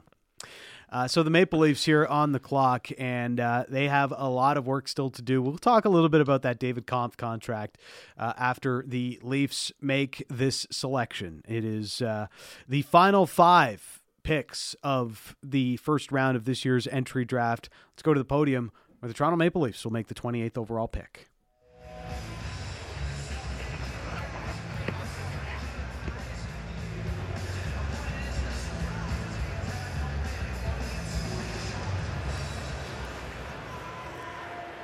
Just wanted to thank the city of Nashville for, for some great hospitality. Thank Billy Garrett for the open bar bill at Tootsie's all week. um, and we'd like to congratulate and thank David Poile. He's been a mentor to many of us, and congratulations on a great career. Uh, to make our selection, I'll uh, call up our head scout. All right, we will uh, go back to the Maple Leaf selection in a little bit, but uh, we'll tell you what it was after we talk to the general manager of the Vancouver Canucks, Patrik Allvin, who takes precedence uh, over the Maple Leaf selection. In, ha- in Vancouver, we trump the Leafs, not the other way around. not the other way around. How's it going, Patrik? Yeah, pretty good. I, I'm glad to hear that, guys. yeah, we dumped the Leafs to talk to you, so this is uh, this is this is big. Uh, obviously, a big night. We could see your reaction on television when talking to Elliotte Friedman. You seem pretty excited uh, to to be able to select Tom Willander there at 11th overall. Yeah, and, and this is uh, credit to the to my scouting staff how hard they worked uh, identifying the players and putting the list together, and and I would say. Uh, uh, from November on, they've been uh, super impressed with, with Tom's game, um, how he matured, how his game took off, and uh, there was no hesitation when he was available at 11. Well, and in terms of, uh, you know, you guys have been mentioning how the draft list is always fluid, and you mentioned he's been impressive since November, but he's a guy that at least on the, on the public side of things has kind of snuck up on us. But you know, we mentioned a couple months ago that he's a guy that to really keep keep in mind. And uh, one of the things that we see people pushing back on is they view him as a defensive defenseman that perhaps is limited offensively. But I know you mentioned in your media availability before joining us that you had him clearly as best player available, but there's more offensive ability there because when you see him handle the puck and you see him on the blue line with how he skates and how he can walk the line, there's a lot of ability there. So what does he have to do, you think, Patrik, to be able to bring that out a bit more when he comes to North America this upcoming season? Well, I, th- I think it's more um, how uh, you've been taught the game over in Europe. Uh, I think the responsibility is in your own end, taking care of that first. Uh, uh, he he really impressed uh, myself at the U18 in April there, um, taking over the, the number one power play and and how deceptive he was in the blue line, uh, walking the line, uh, seeing his options and and executing. So with his ability to skate, I think there's uh, there's uh, good potential to uh, join the rush even more here. And uh, uh, when you know when he was growing up, he played forward, so the skill set is there. Uh, I I just uh, I just think we gotta continue to work with him here. Yeah, really uh, intriguing profile as a player, and and you know you mentioned uh, taking care of his own end in the in the D zone. You know some of the, the the other prospects available, we see some incredibly high offensive upside, but you know how important is it to try and identify and, and be able to project out a player that you know shows some real defensive traits as well because the league continues to grow and you see more speed and skill in the league it's it's harder and harder to find true defensive defensemen that are able to get the job done. Yeah yeah you guys are right in that regards but i i wouldn't have uh, tom as a uh, defensive defenseman. I, I think he's more of uh, the, the transitional defenseman, mm-hmm. the guy who's who's making sure the puck goes up ice quickly, uh, his ability to join the rush, um, you know, his uh, regroup and, and neutral zone uh, uh, is really impressive. How he he's able to move the puck, see the see the see his options. Uh, and I think in today's game, you're going to have uh, uh, players who uh, are willing to go down and pick up the puck and, and deliver the first pass, and that's that's intriguing part for Tom. Well, and you know the fact that he has some physicality, a good frame as well, make, makes him very intriguing. But also in in general, it's pretty rare now, isn't it? Not only to find good righty defenseman prospects, but also good righty defenseman prospects that are intuitive defensively and have that type of defensive upside. How hard is it becoming to find 17, 18 year old kids that can project as being good defensively and good transitionally at the next level?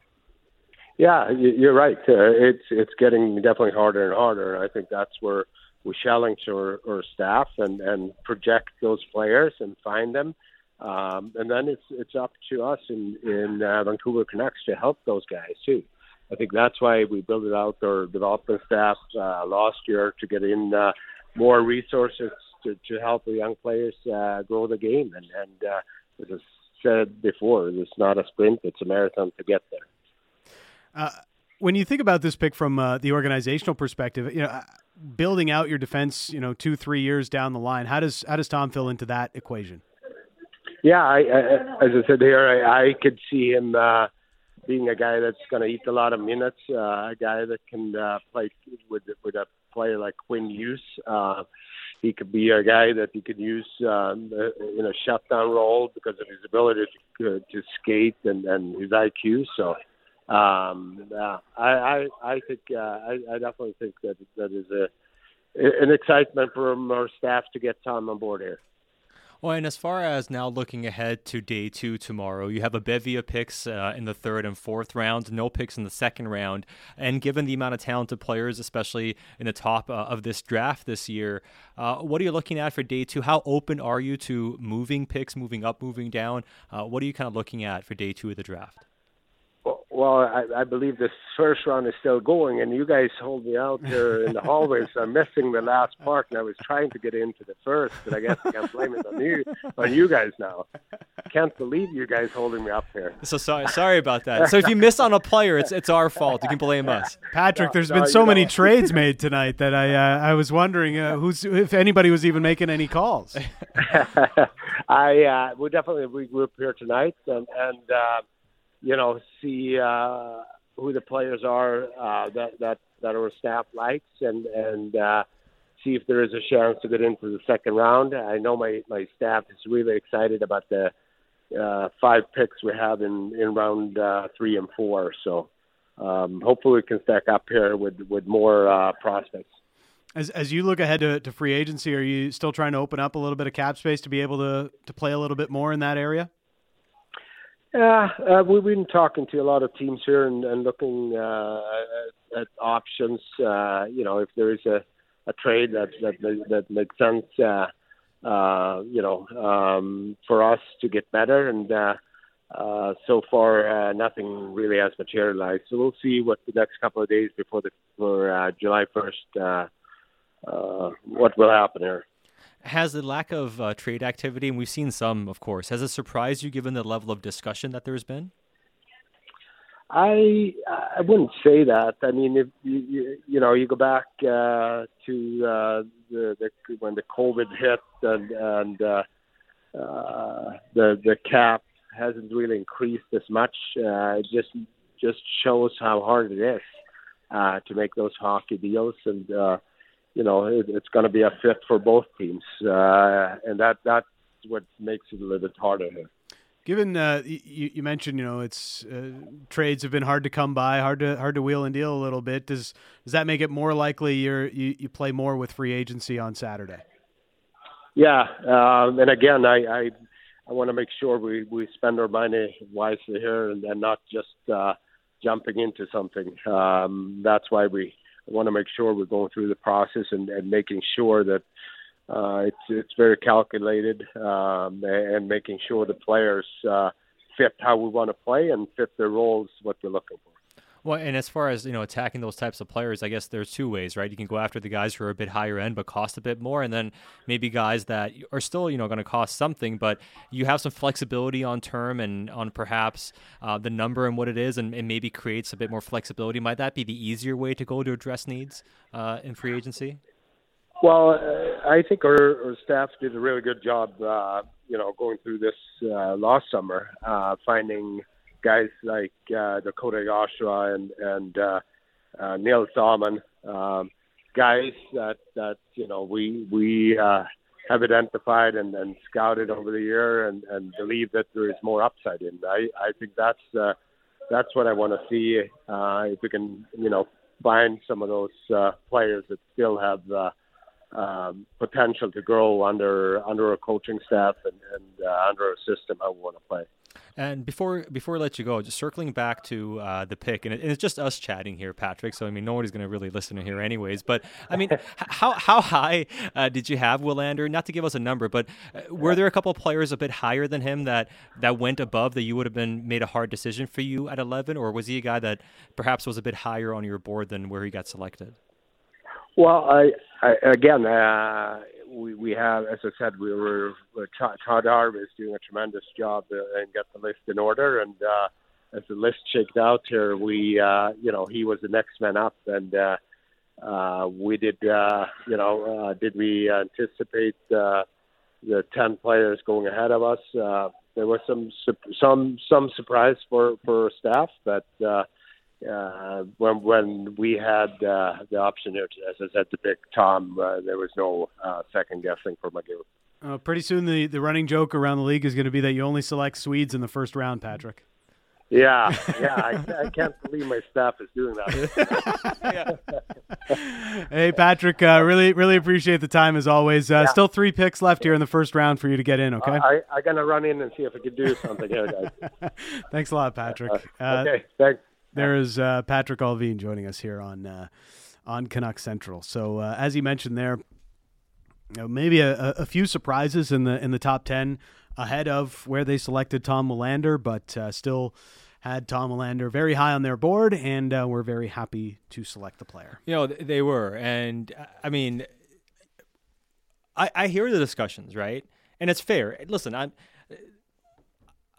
We give opinions on this stuff. You know, we work as hard as we can on it, but I think we both admit we're not, you know, pro scouts or anything Yes. like that. Like we're we're trying to give opinions the best we can, and we try to educate our opinions with information for people around the league that we trust and we know. And and- and what I keep saying about Willander is, and I understand people saying, "Hey, take Benson." Fair. I mean, these are really talented hockey players, man. Like it's a really good draft. Like it, it's a really good draft. You can make a case for a number of players instead of Willander, and it would have been fair, and Mhm. you could have really, uh, you know, pounded a table for him, which is super great and fascinating about this year's draft. But I don't think Willander is taken here because of what somebody may project him as. Okay, you are projecting him as he's not going to be a top pairing defenseman. He's going to be a second pairing defenseman that's more defensive. Chris Tanev type, which you're like, nice, but are you taking a high pick on it?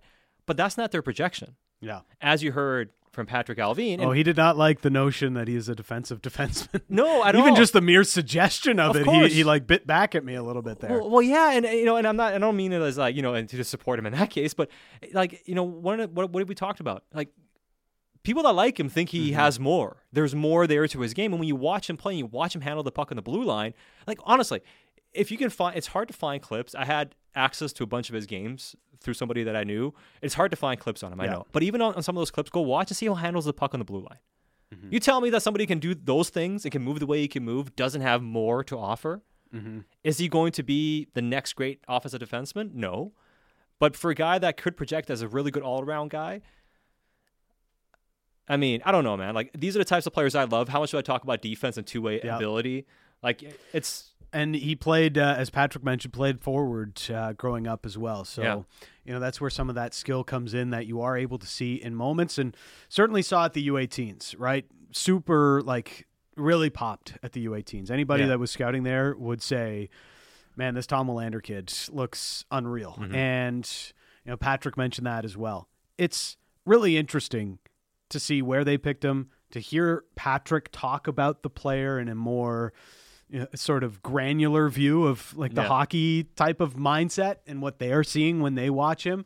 And you can tell that they think that there's a lot more than just a defensive defenseman in Tom Willander. And earlier, our our interview with Tom Willander, kid's got a really good head on his shoulders Yeah. and has a really good idea of where he still needs to improve and what he needs to do to get there. So Yeah. uh, it's a really promising selection for the Vancouver Canucks. Yeah, if you missed it, go make sure to check it out because uh, we also posed the question to him about offensive ability, and he pounced on the question too. He's Yes. like, "Oh, oh yeah, for sure." Like he's like, "I have so much more to offer," and it's a great situation for him to go to, Go- go to an NCAA and kind of show what you can do offensively. Like he'll have the opportunity there, maybe not on the first power play unit or anything, but I think he'll have a chance to showcase more offensive ability.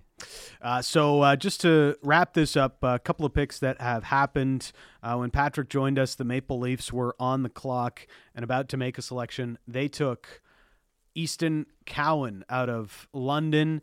Uh, so an interesting pick there. Somebody uh, that was not necessarily projected to be a first rounder, but Brad Treliving making his first pick as Easton Cowan. So you know when I said I had a list of 51 players, he was not on it. He was not on it.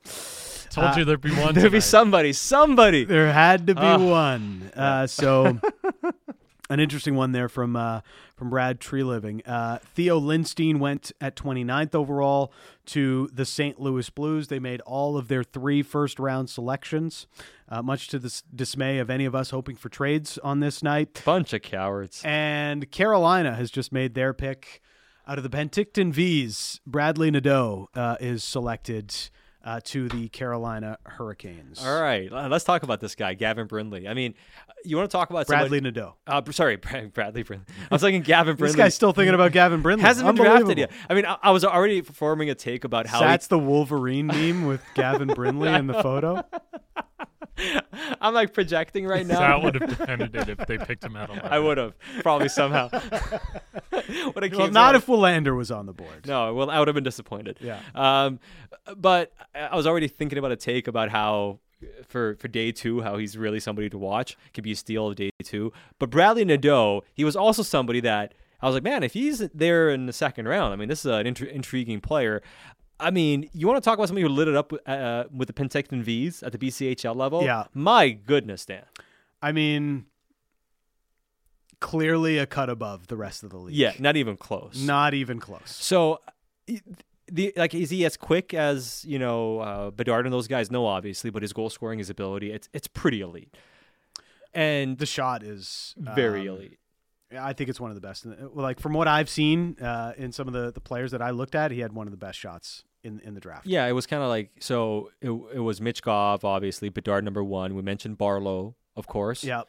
And Nadeau found himself in that discussion too. Nadeau in that conversation. Yeah. Yeah, was also in that discussion. So I think he's a guy that has a lot of upside. And you know what I love about this pick for Carolina is that's exactly the type of player they need. Now, sure, not the prototype. You need a bigger one, faster one, and all that. But what do we talk about them? Yep. Need goal scorers long term. They don't have enough of them, Mhm. you know. So in four or five years, you want to keep this kind of thing going, and you have Aho there long term. You needed somebody who can score next to him, and you have Svechnikov. Maybe Nadeau is that guy in a few years that closes that gap. He uh, has that potential because the shot it uh, it definitely pops. Yes. and uh, he looks like a guy that's got an NHL shot already and could score at the NHL level. All right, more on the Canucks and the final two picks of the draft coming next on Draft Central. I wouldn't have uh, Tom as a, defensive defenseman. I, I think he's more of a the, the transitional defenseman, the guy who's who's making sure the puck goes up ice quickly. Uh, his ability to join the rush, um, you know, his uh, regroup and, and neutral zone uh, uh, is is really impressive. How he, he's able to move the puck, see the see the see his options. Uh, and I think in today's game, you're going to have uh, uh, players who uh, are willing to go down and pick up the puck and, and deliver the first pass, and that's that's the intriguing part with Tom. There is uh, Patrik Allvin on Tom Willander. Uh, the 32nd pick of the NHL entry draft is coming. It is the Vegas Golden Knights. The Vegas Golden Knights would like to congratulate David Poile on a tremendous career as a general manager in the National Hockey League and echo the comments of uh, many of my previous colleagues thanking him for his mentorship and uh, leadership in the game. So, all the best to you in the future, David. The Vegas Golden Knights are pleased with the 32nd selection in the first round of the entry draft to select from Frölunda, Sweden, David Edstrom. Uh, David Edstrom is the final pick of the NHL's first round, and we go into tomorrow with a lot more selections to take place. David Edstrom, a player we talked about yesterday with uh, Uffe Bodin. Yeah, uh, so he makes it into the first round, and uh, I'm glad he did. And as you mentioned with Uffe Bodin, we were hi- we were right to hype. Yep. Uh, somebody from Sweden to get into the first round, and there he is. That's that's uh, that's Edstrom, David Edstrom, and make sure to go check it out on the podcast if you missed it, because you want to get to know these Swedish prospects, including Tom Willander, who the Vancouver Canucks selected at 11th overall. Uh, so we heard uh, from uh, Patrik Allvin there uh, in our exclusive conversation with him about the first round pick and what's to come for the rest of the week. NHL draft coverage is brought to you by the Vancouver Giants, showcasing NHL prospect talents, including 16th overall pick Samuel Honzek and Jaden Lipinski, who will uh, be drafted tomorrow, likely to be drafted tomorrow. Come watch NHL talent in action this season. Go to vancouvergiants.com slash tickets. You heard the clip coming in off the top. before we went to the final pick of the first round. Patrik Allvin sees Tom Willander as much more than just a defensive defenseman. So those that uh, were saying, "Oh, how could you draft a defensive defenseman, stay-at-home guy over a Zach Benson?" Uh, the Canucks clearly, their evaluators see a much brighter future than just a stay-at-home defenseman for Tom Willander. They certainly do, and they should, and that's that's why you draft him at eleven. You don't draft him at eleven if your projection is he's not going to be this. Mhm. You know, like you just don't. And and I think that w- with the level of conviction Mhm. that not only the player had when asked about what he wants to be and how he wants to win championships and be out there in every situation imaginable, also from the general manager when you know you mentioned he bit back on the notion that he's a defensive defenseman, but also how much offensive upside he has. Yes. Like he, you know, there there was there was conviction in how he responded, and I think when you have that, there's belief, and I think that belief comes in comes true. And he didn't want to answer it, but I, think it's pretty clear that they kind of viewed him as a top 10-9 prospect here. Mhm. And there was some uh, there was some intrigue to look back at the top few picks of the draft. You Oh, know, yeah. Leo Carlsson went second overall. We were not yeah. expecting him to go to the Anaheim Ducks. That's like a lifetime ago now. Yeah, that was uh, Leo Carlsson goes second overall. Feels It like was so much over three hours ago, yes. So it feels like a long time ago now. But yes, uh, so he he goes. That was the first surprise of the night. and I loved it. And you know what? I, I think the the draft got off to a pretty good bang with Yeah. that that surprise. I think it was good. The only thing lacking, like you mentioned, was trades. Not a single trade happened Yep. in the first round this year, which is pretty disappointing. But outside of that, I think. Um, that was a really nice surprise, and also another pretty big one came not too long afterwards Yeah. as well. So it was it, it, it was a really nice, it was a really fun top ten getting to 11 Mhm. for Vancouver, like especially for Canucks fans. Uh, I think most of the intrigue and, and excitement happened in that that early going. So it started off with a pretty good bang.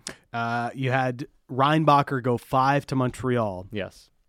And we all thought, oh, okay, that uh, means Ryan Leonard or Michkov or Dvorsky is going to go six here to Arizona. And no, they go with Dmitry Simashev, uh, another defenseman. Um, he goes sixth overall. So that was the big jumper in the first round.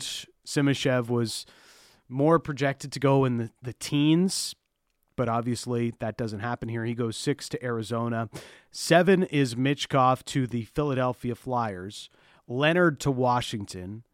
And then Detroit surprises with Nate Danielson Yes. at nine, who, you know, we think the Canucks had an eye for as well. Yeah. They interviewed him a couple of times. We mocked Danielson to the Canucks in our final mock draft yesterday here on the show, and it still left Dalibor Dvorsky on the board at number 10 for St. Louis. And, you know, when we were going through it in the moment, you know, it almost kind of felt like um, 2010, or sorry, Yeah. not 2010, uh, 2019, Yeah, the draft in meant. Vancouver. Yeah.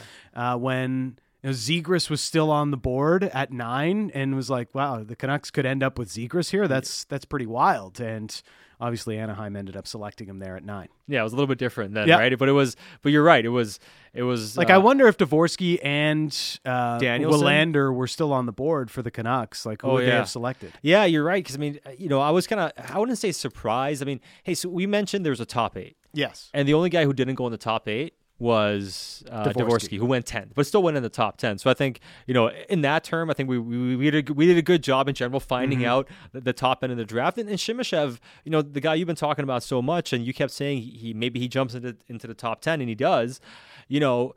So it wasn't even a huge surprise. It was just that he went six. It was like, wow, like he's Yeah. going six. Like maybe somehow we, you know, someone took a nine or eight or something, but he goes to number six.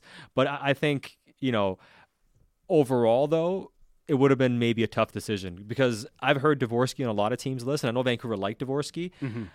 I don't know if Vancouver met with Dvorsky in Nashville nor in Buffalo. And I think if they didn't meet with him, it's because they didn't think he was going to be there. Yeah. I think there was a pretty strong sense that he's going to be gone well before number 11. And he was, but at 10. Uh, just ahead of where the Vancouver Canucks were selecting. Uh, so then they take Tom Willander. He was the third defenseman off the board after Reinbacher and Simashev, respectively. You know, it's a pick that we're going to debate for a long time. He's going to Boston University. He's not going to end up with Yeah. the Canucks for quite a while just yet. And, you know, because he is committed to, to going to the NCAA, you're not really going to see him at training camp or anything like that. So there's, uh, there's going to be a bit of a wait here on Willander, but after our conversation with him, you can see and understand why not just the on ice uh, ability of the player really captured scouts and teams around the league.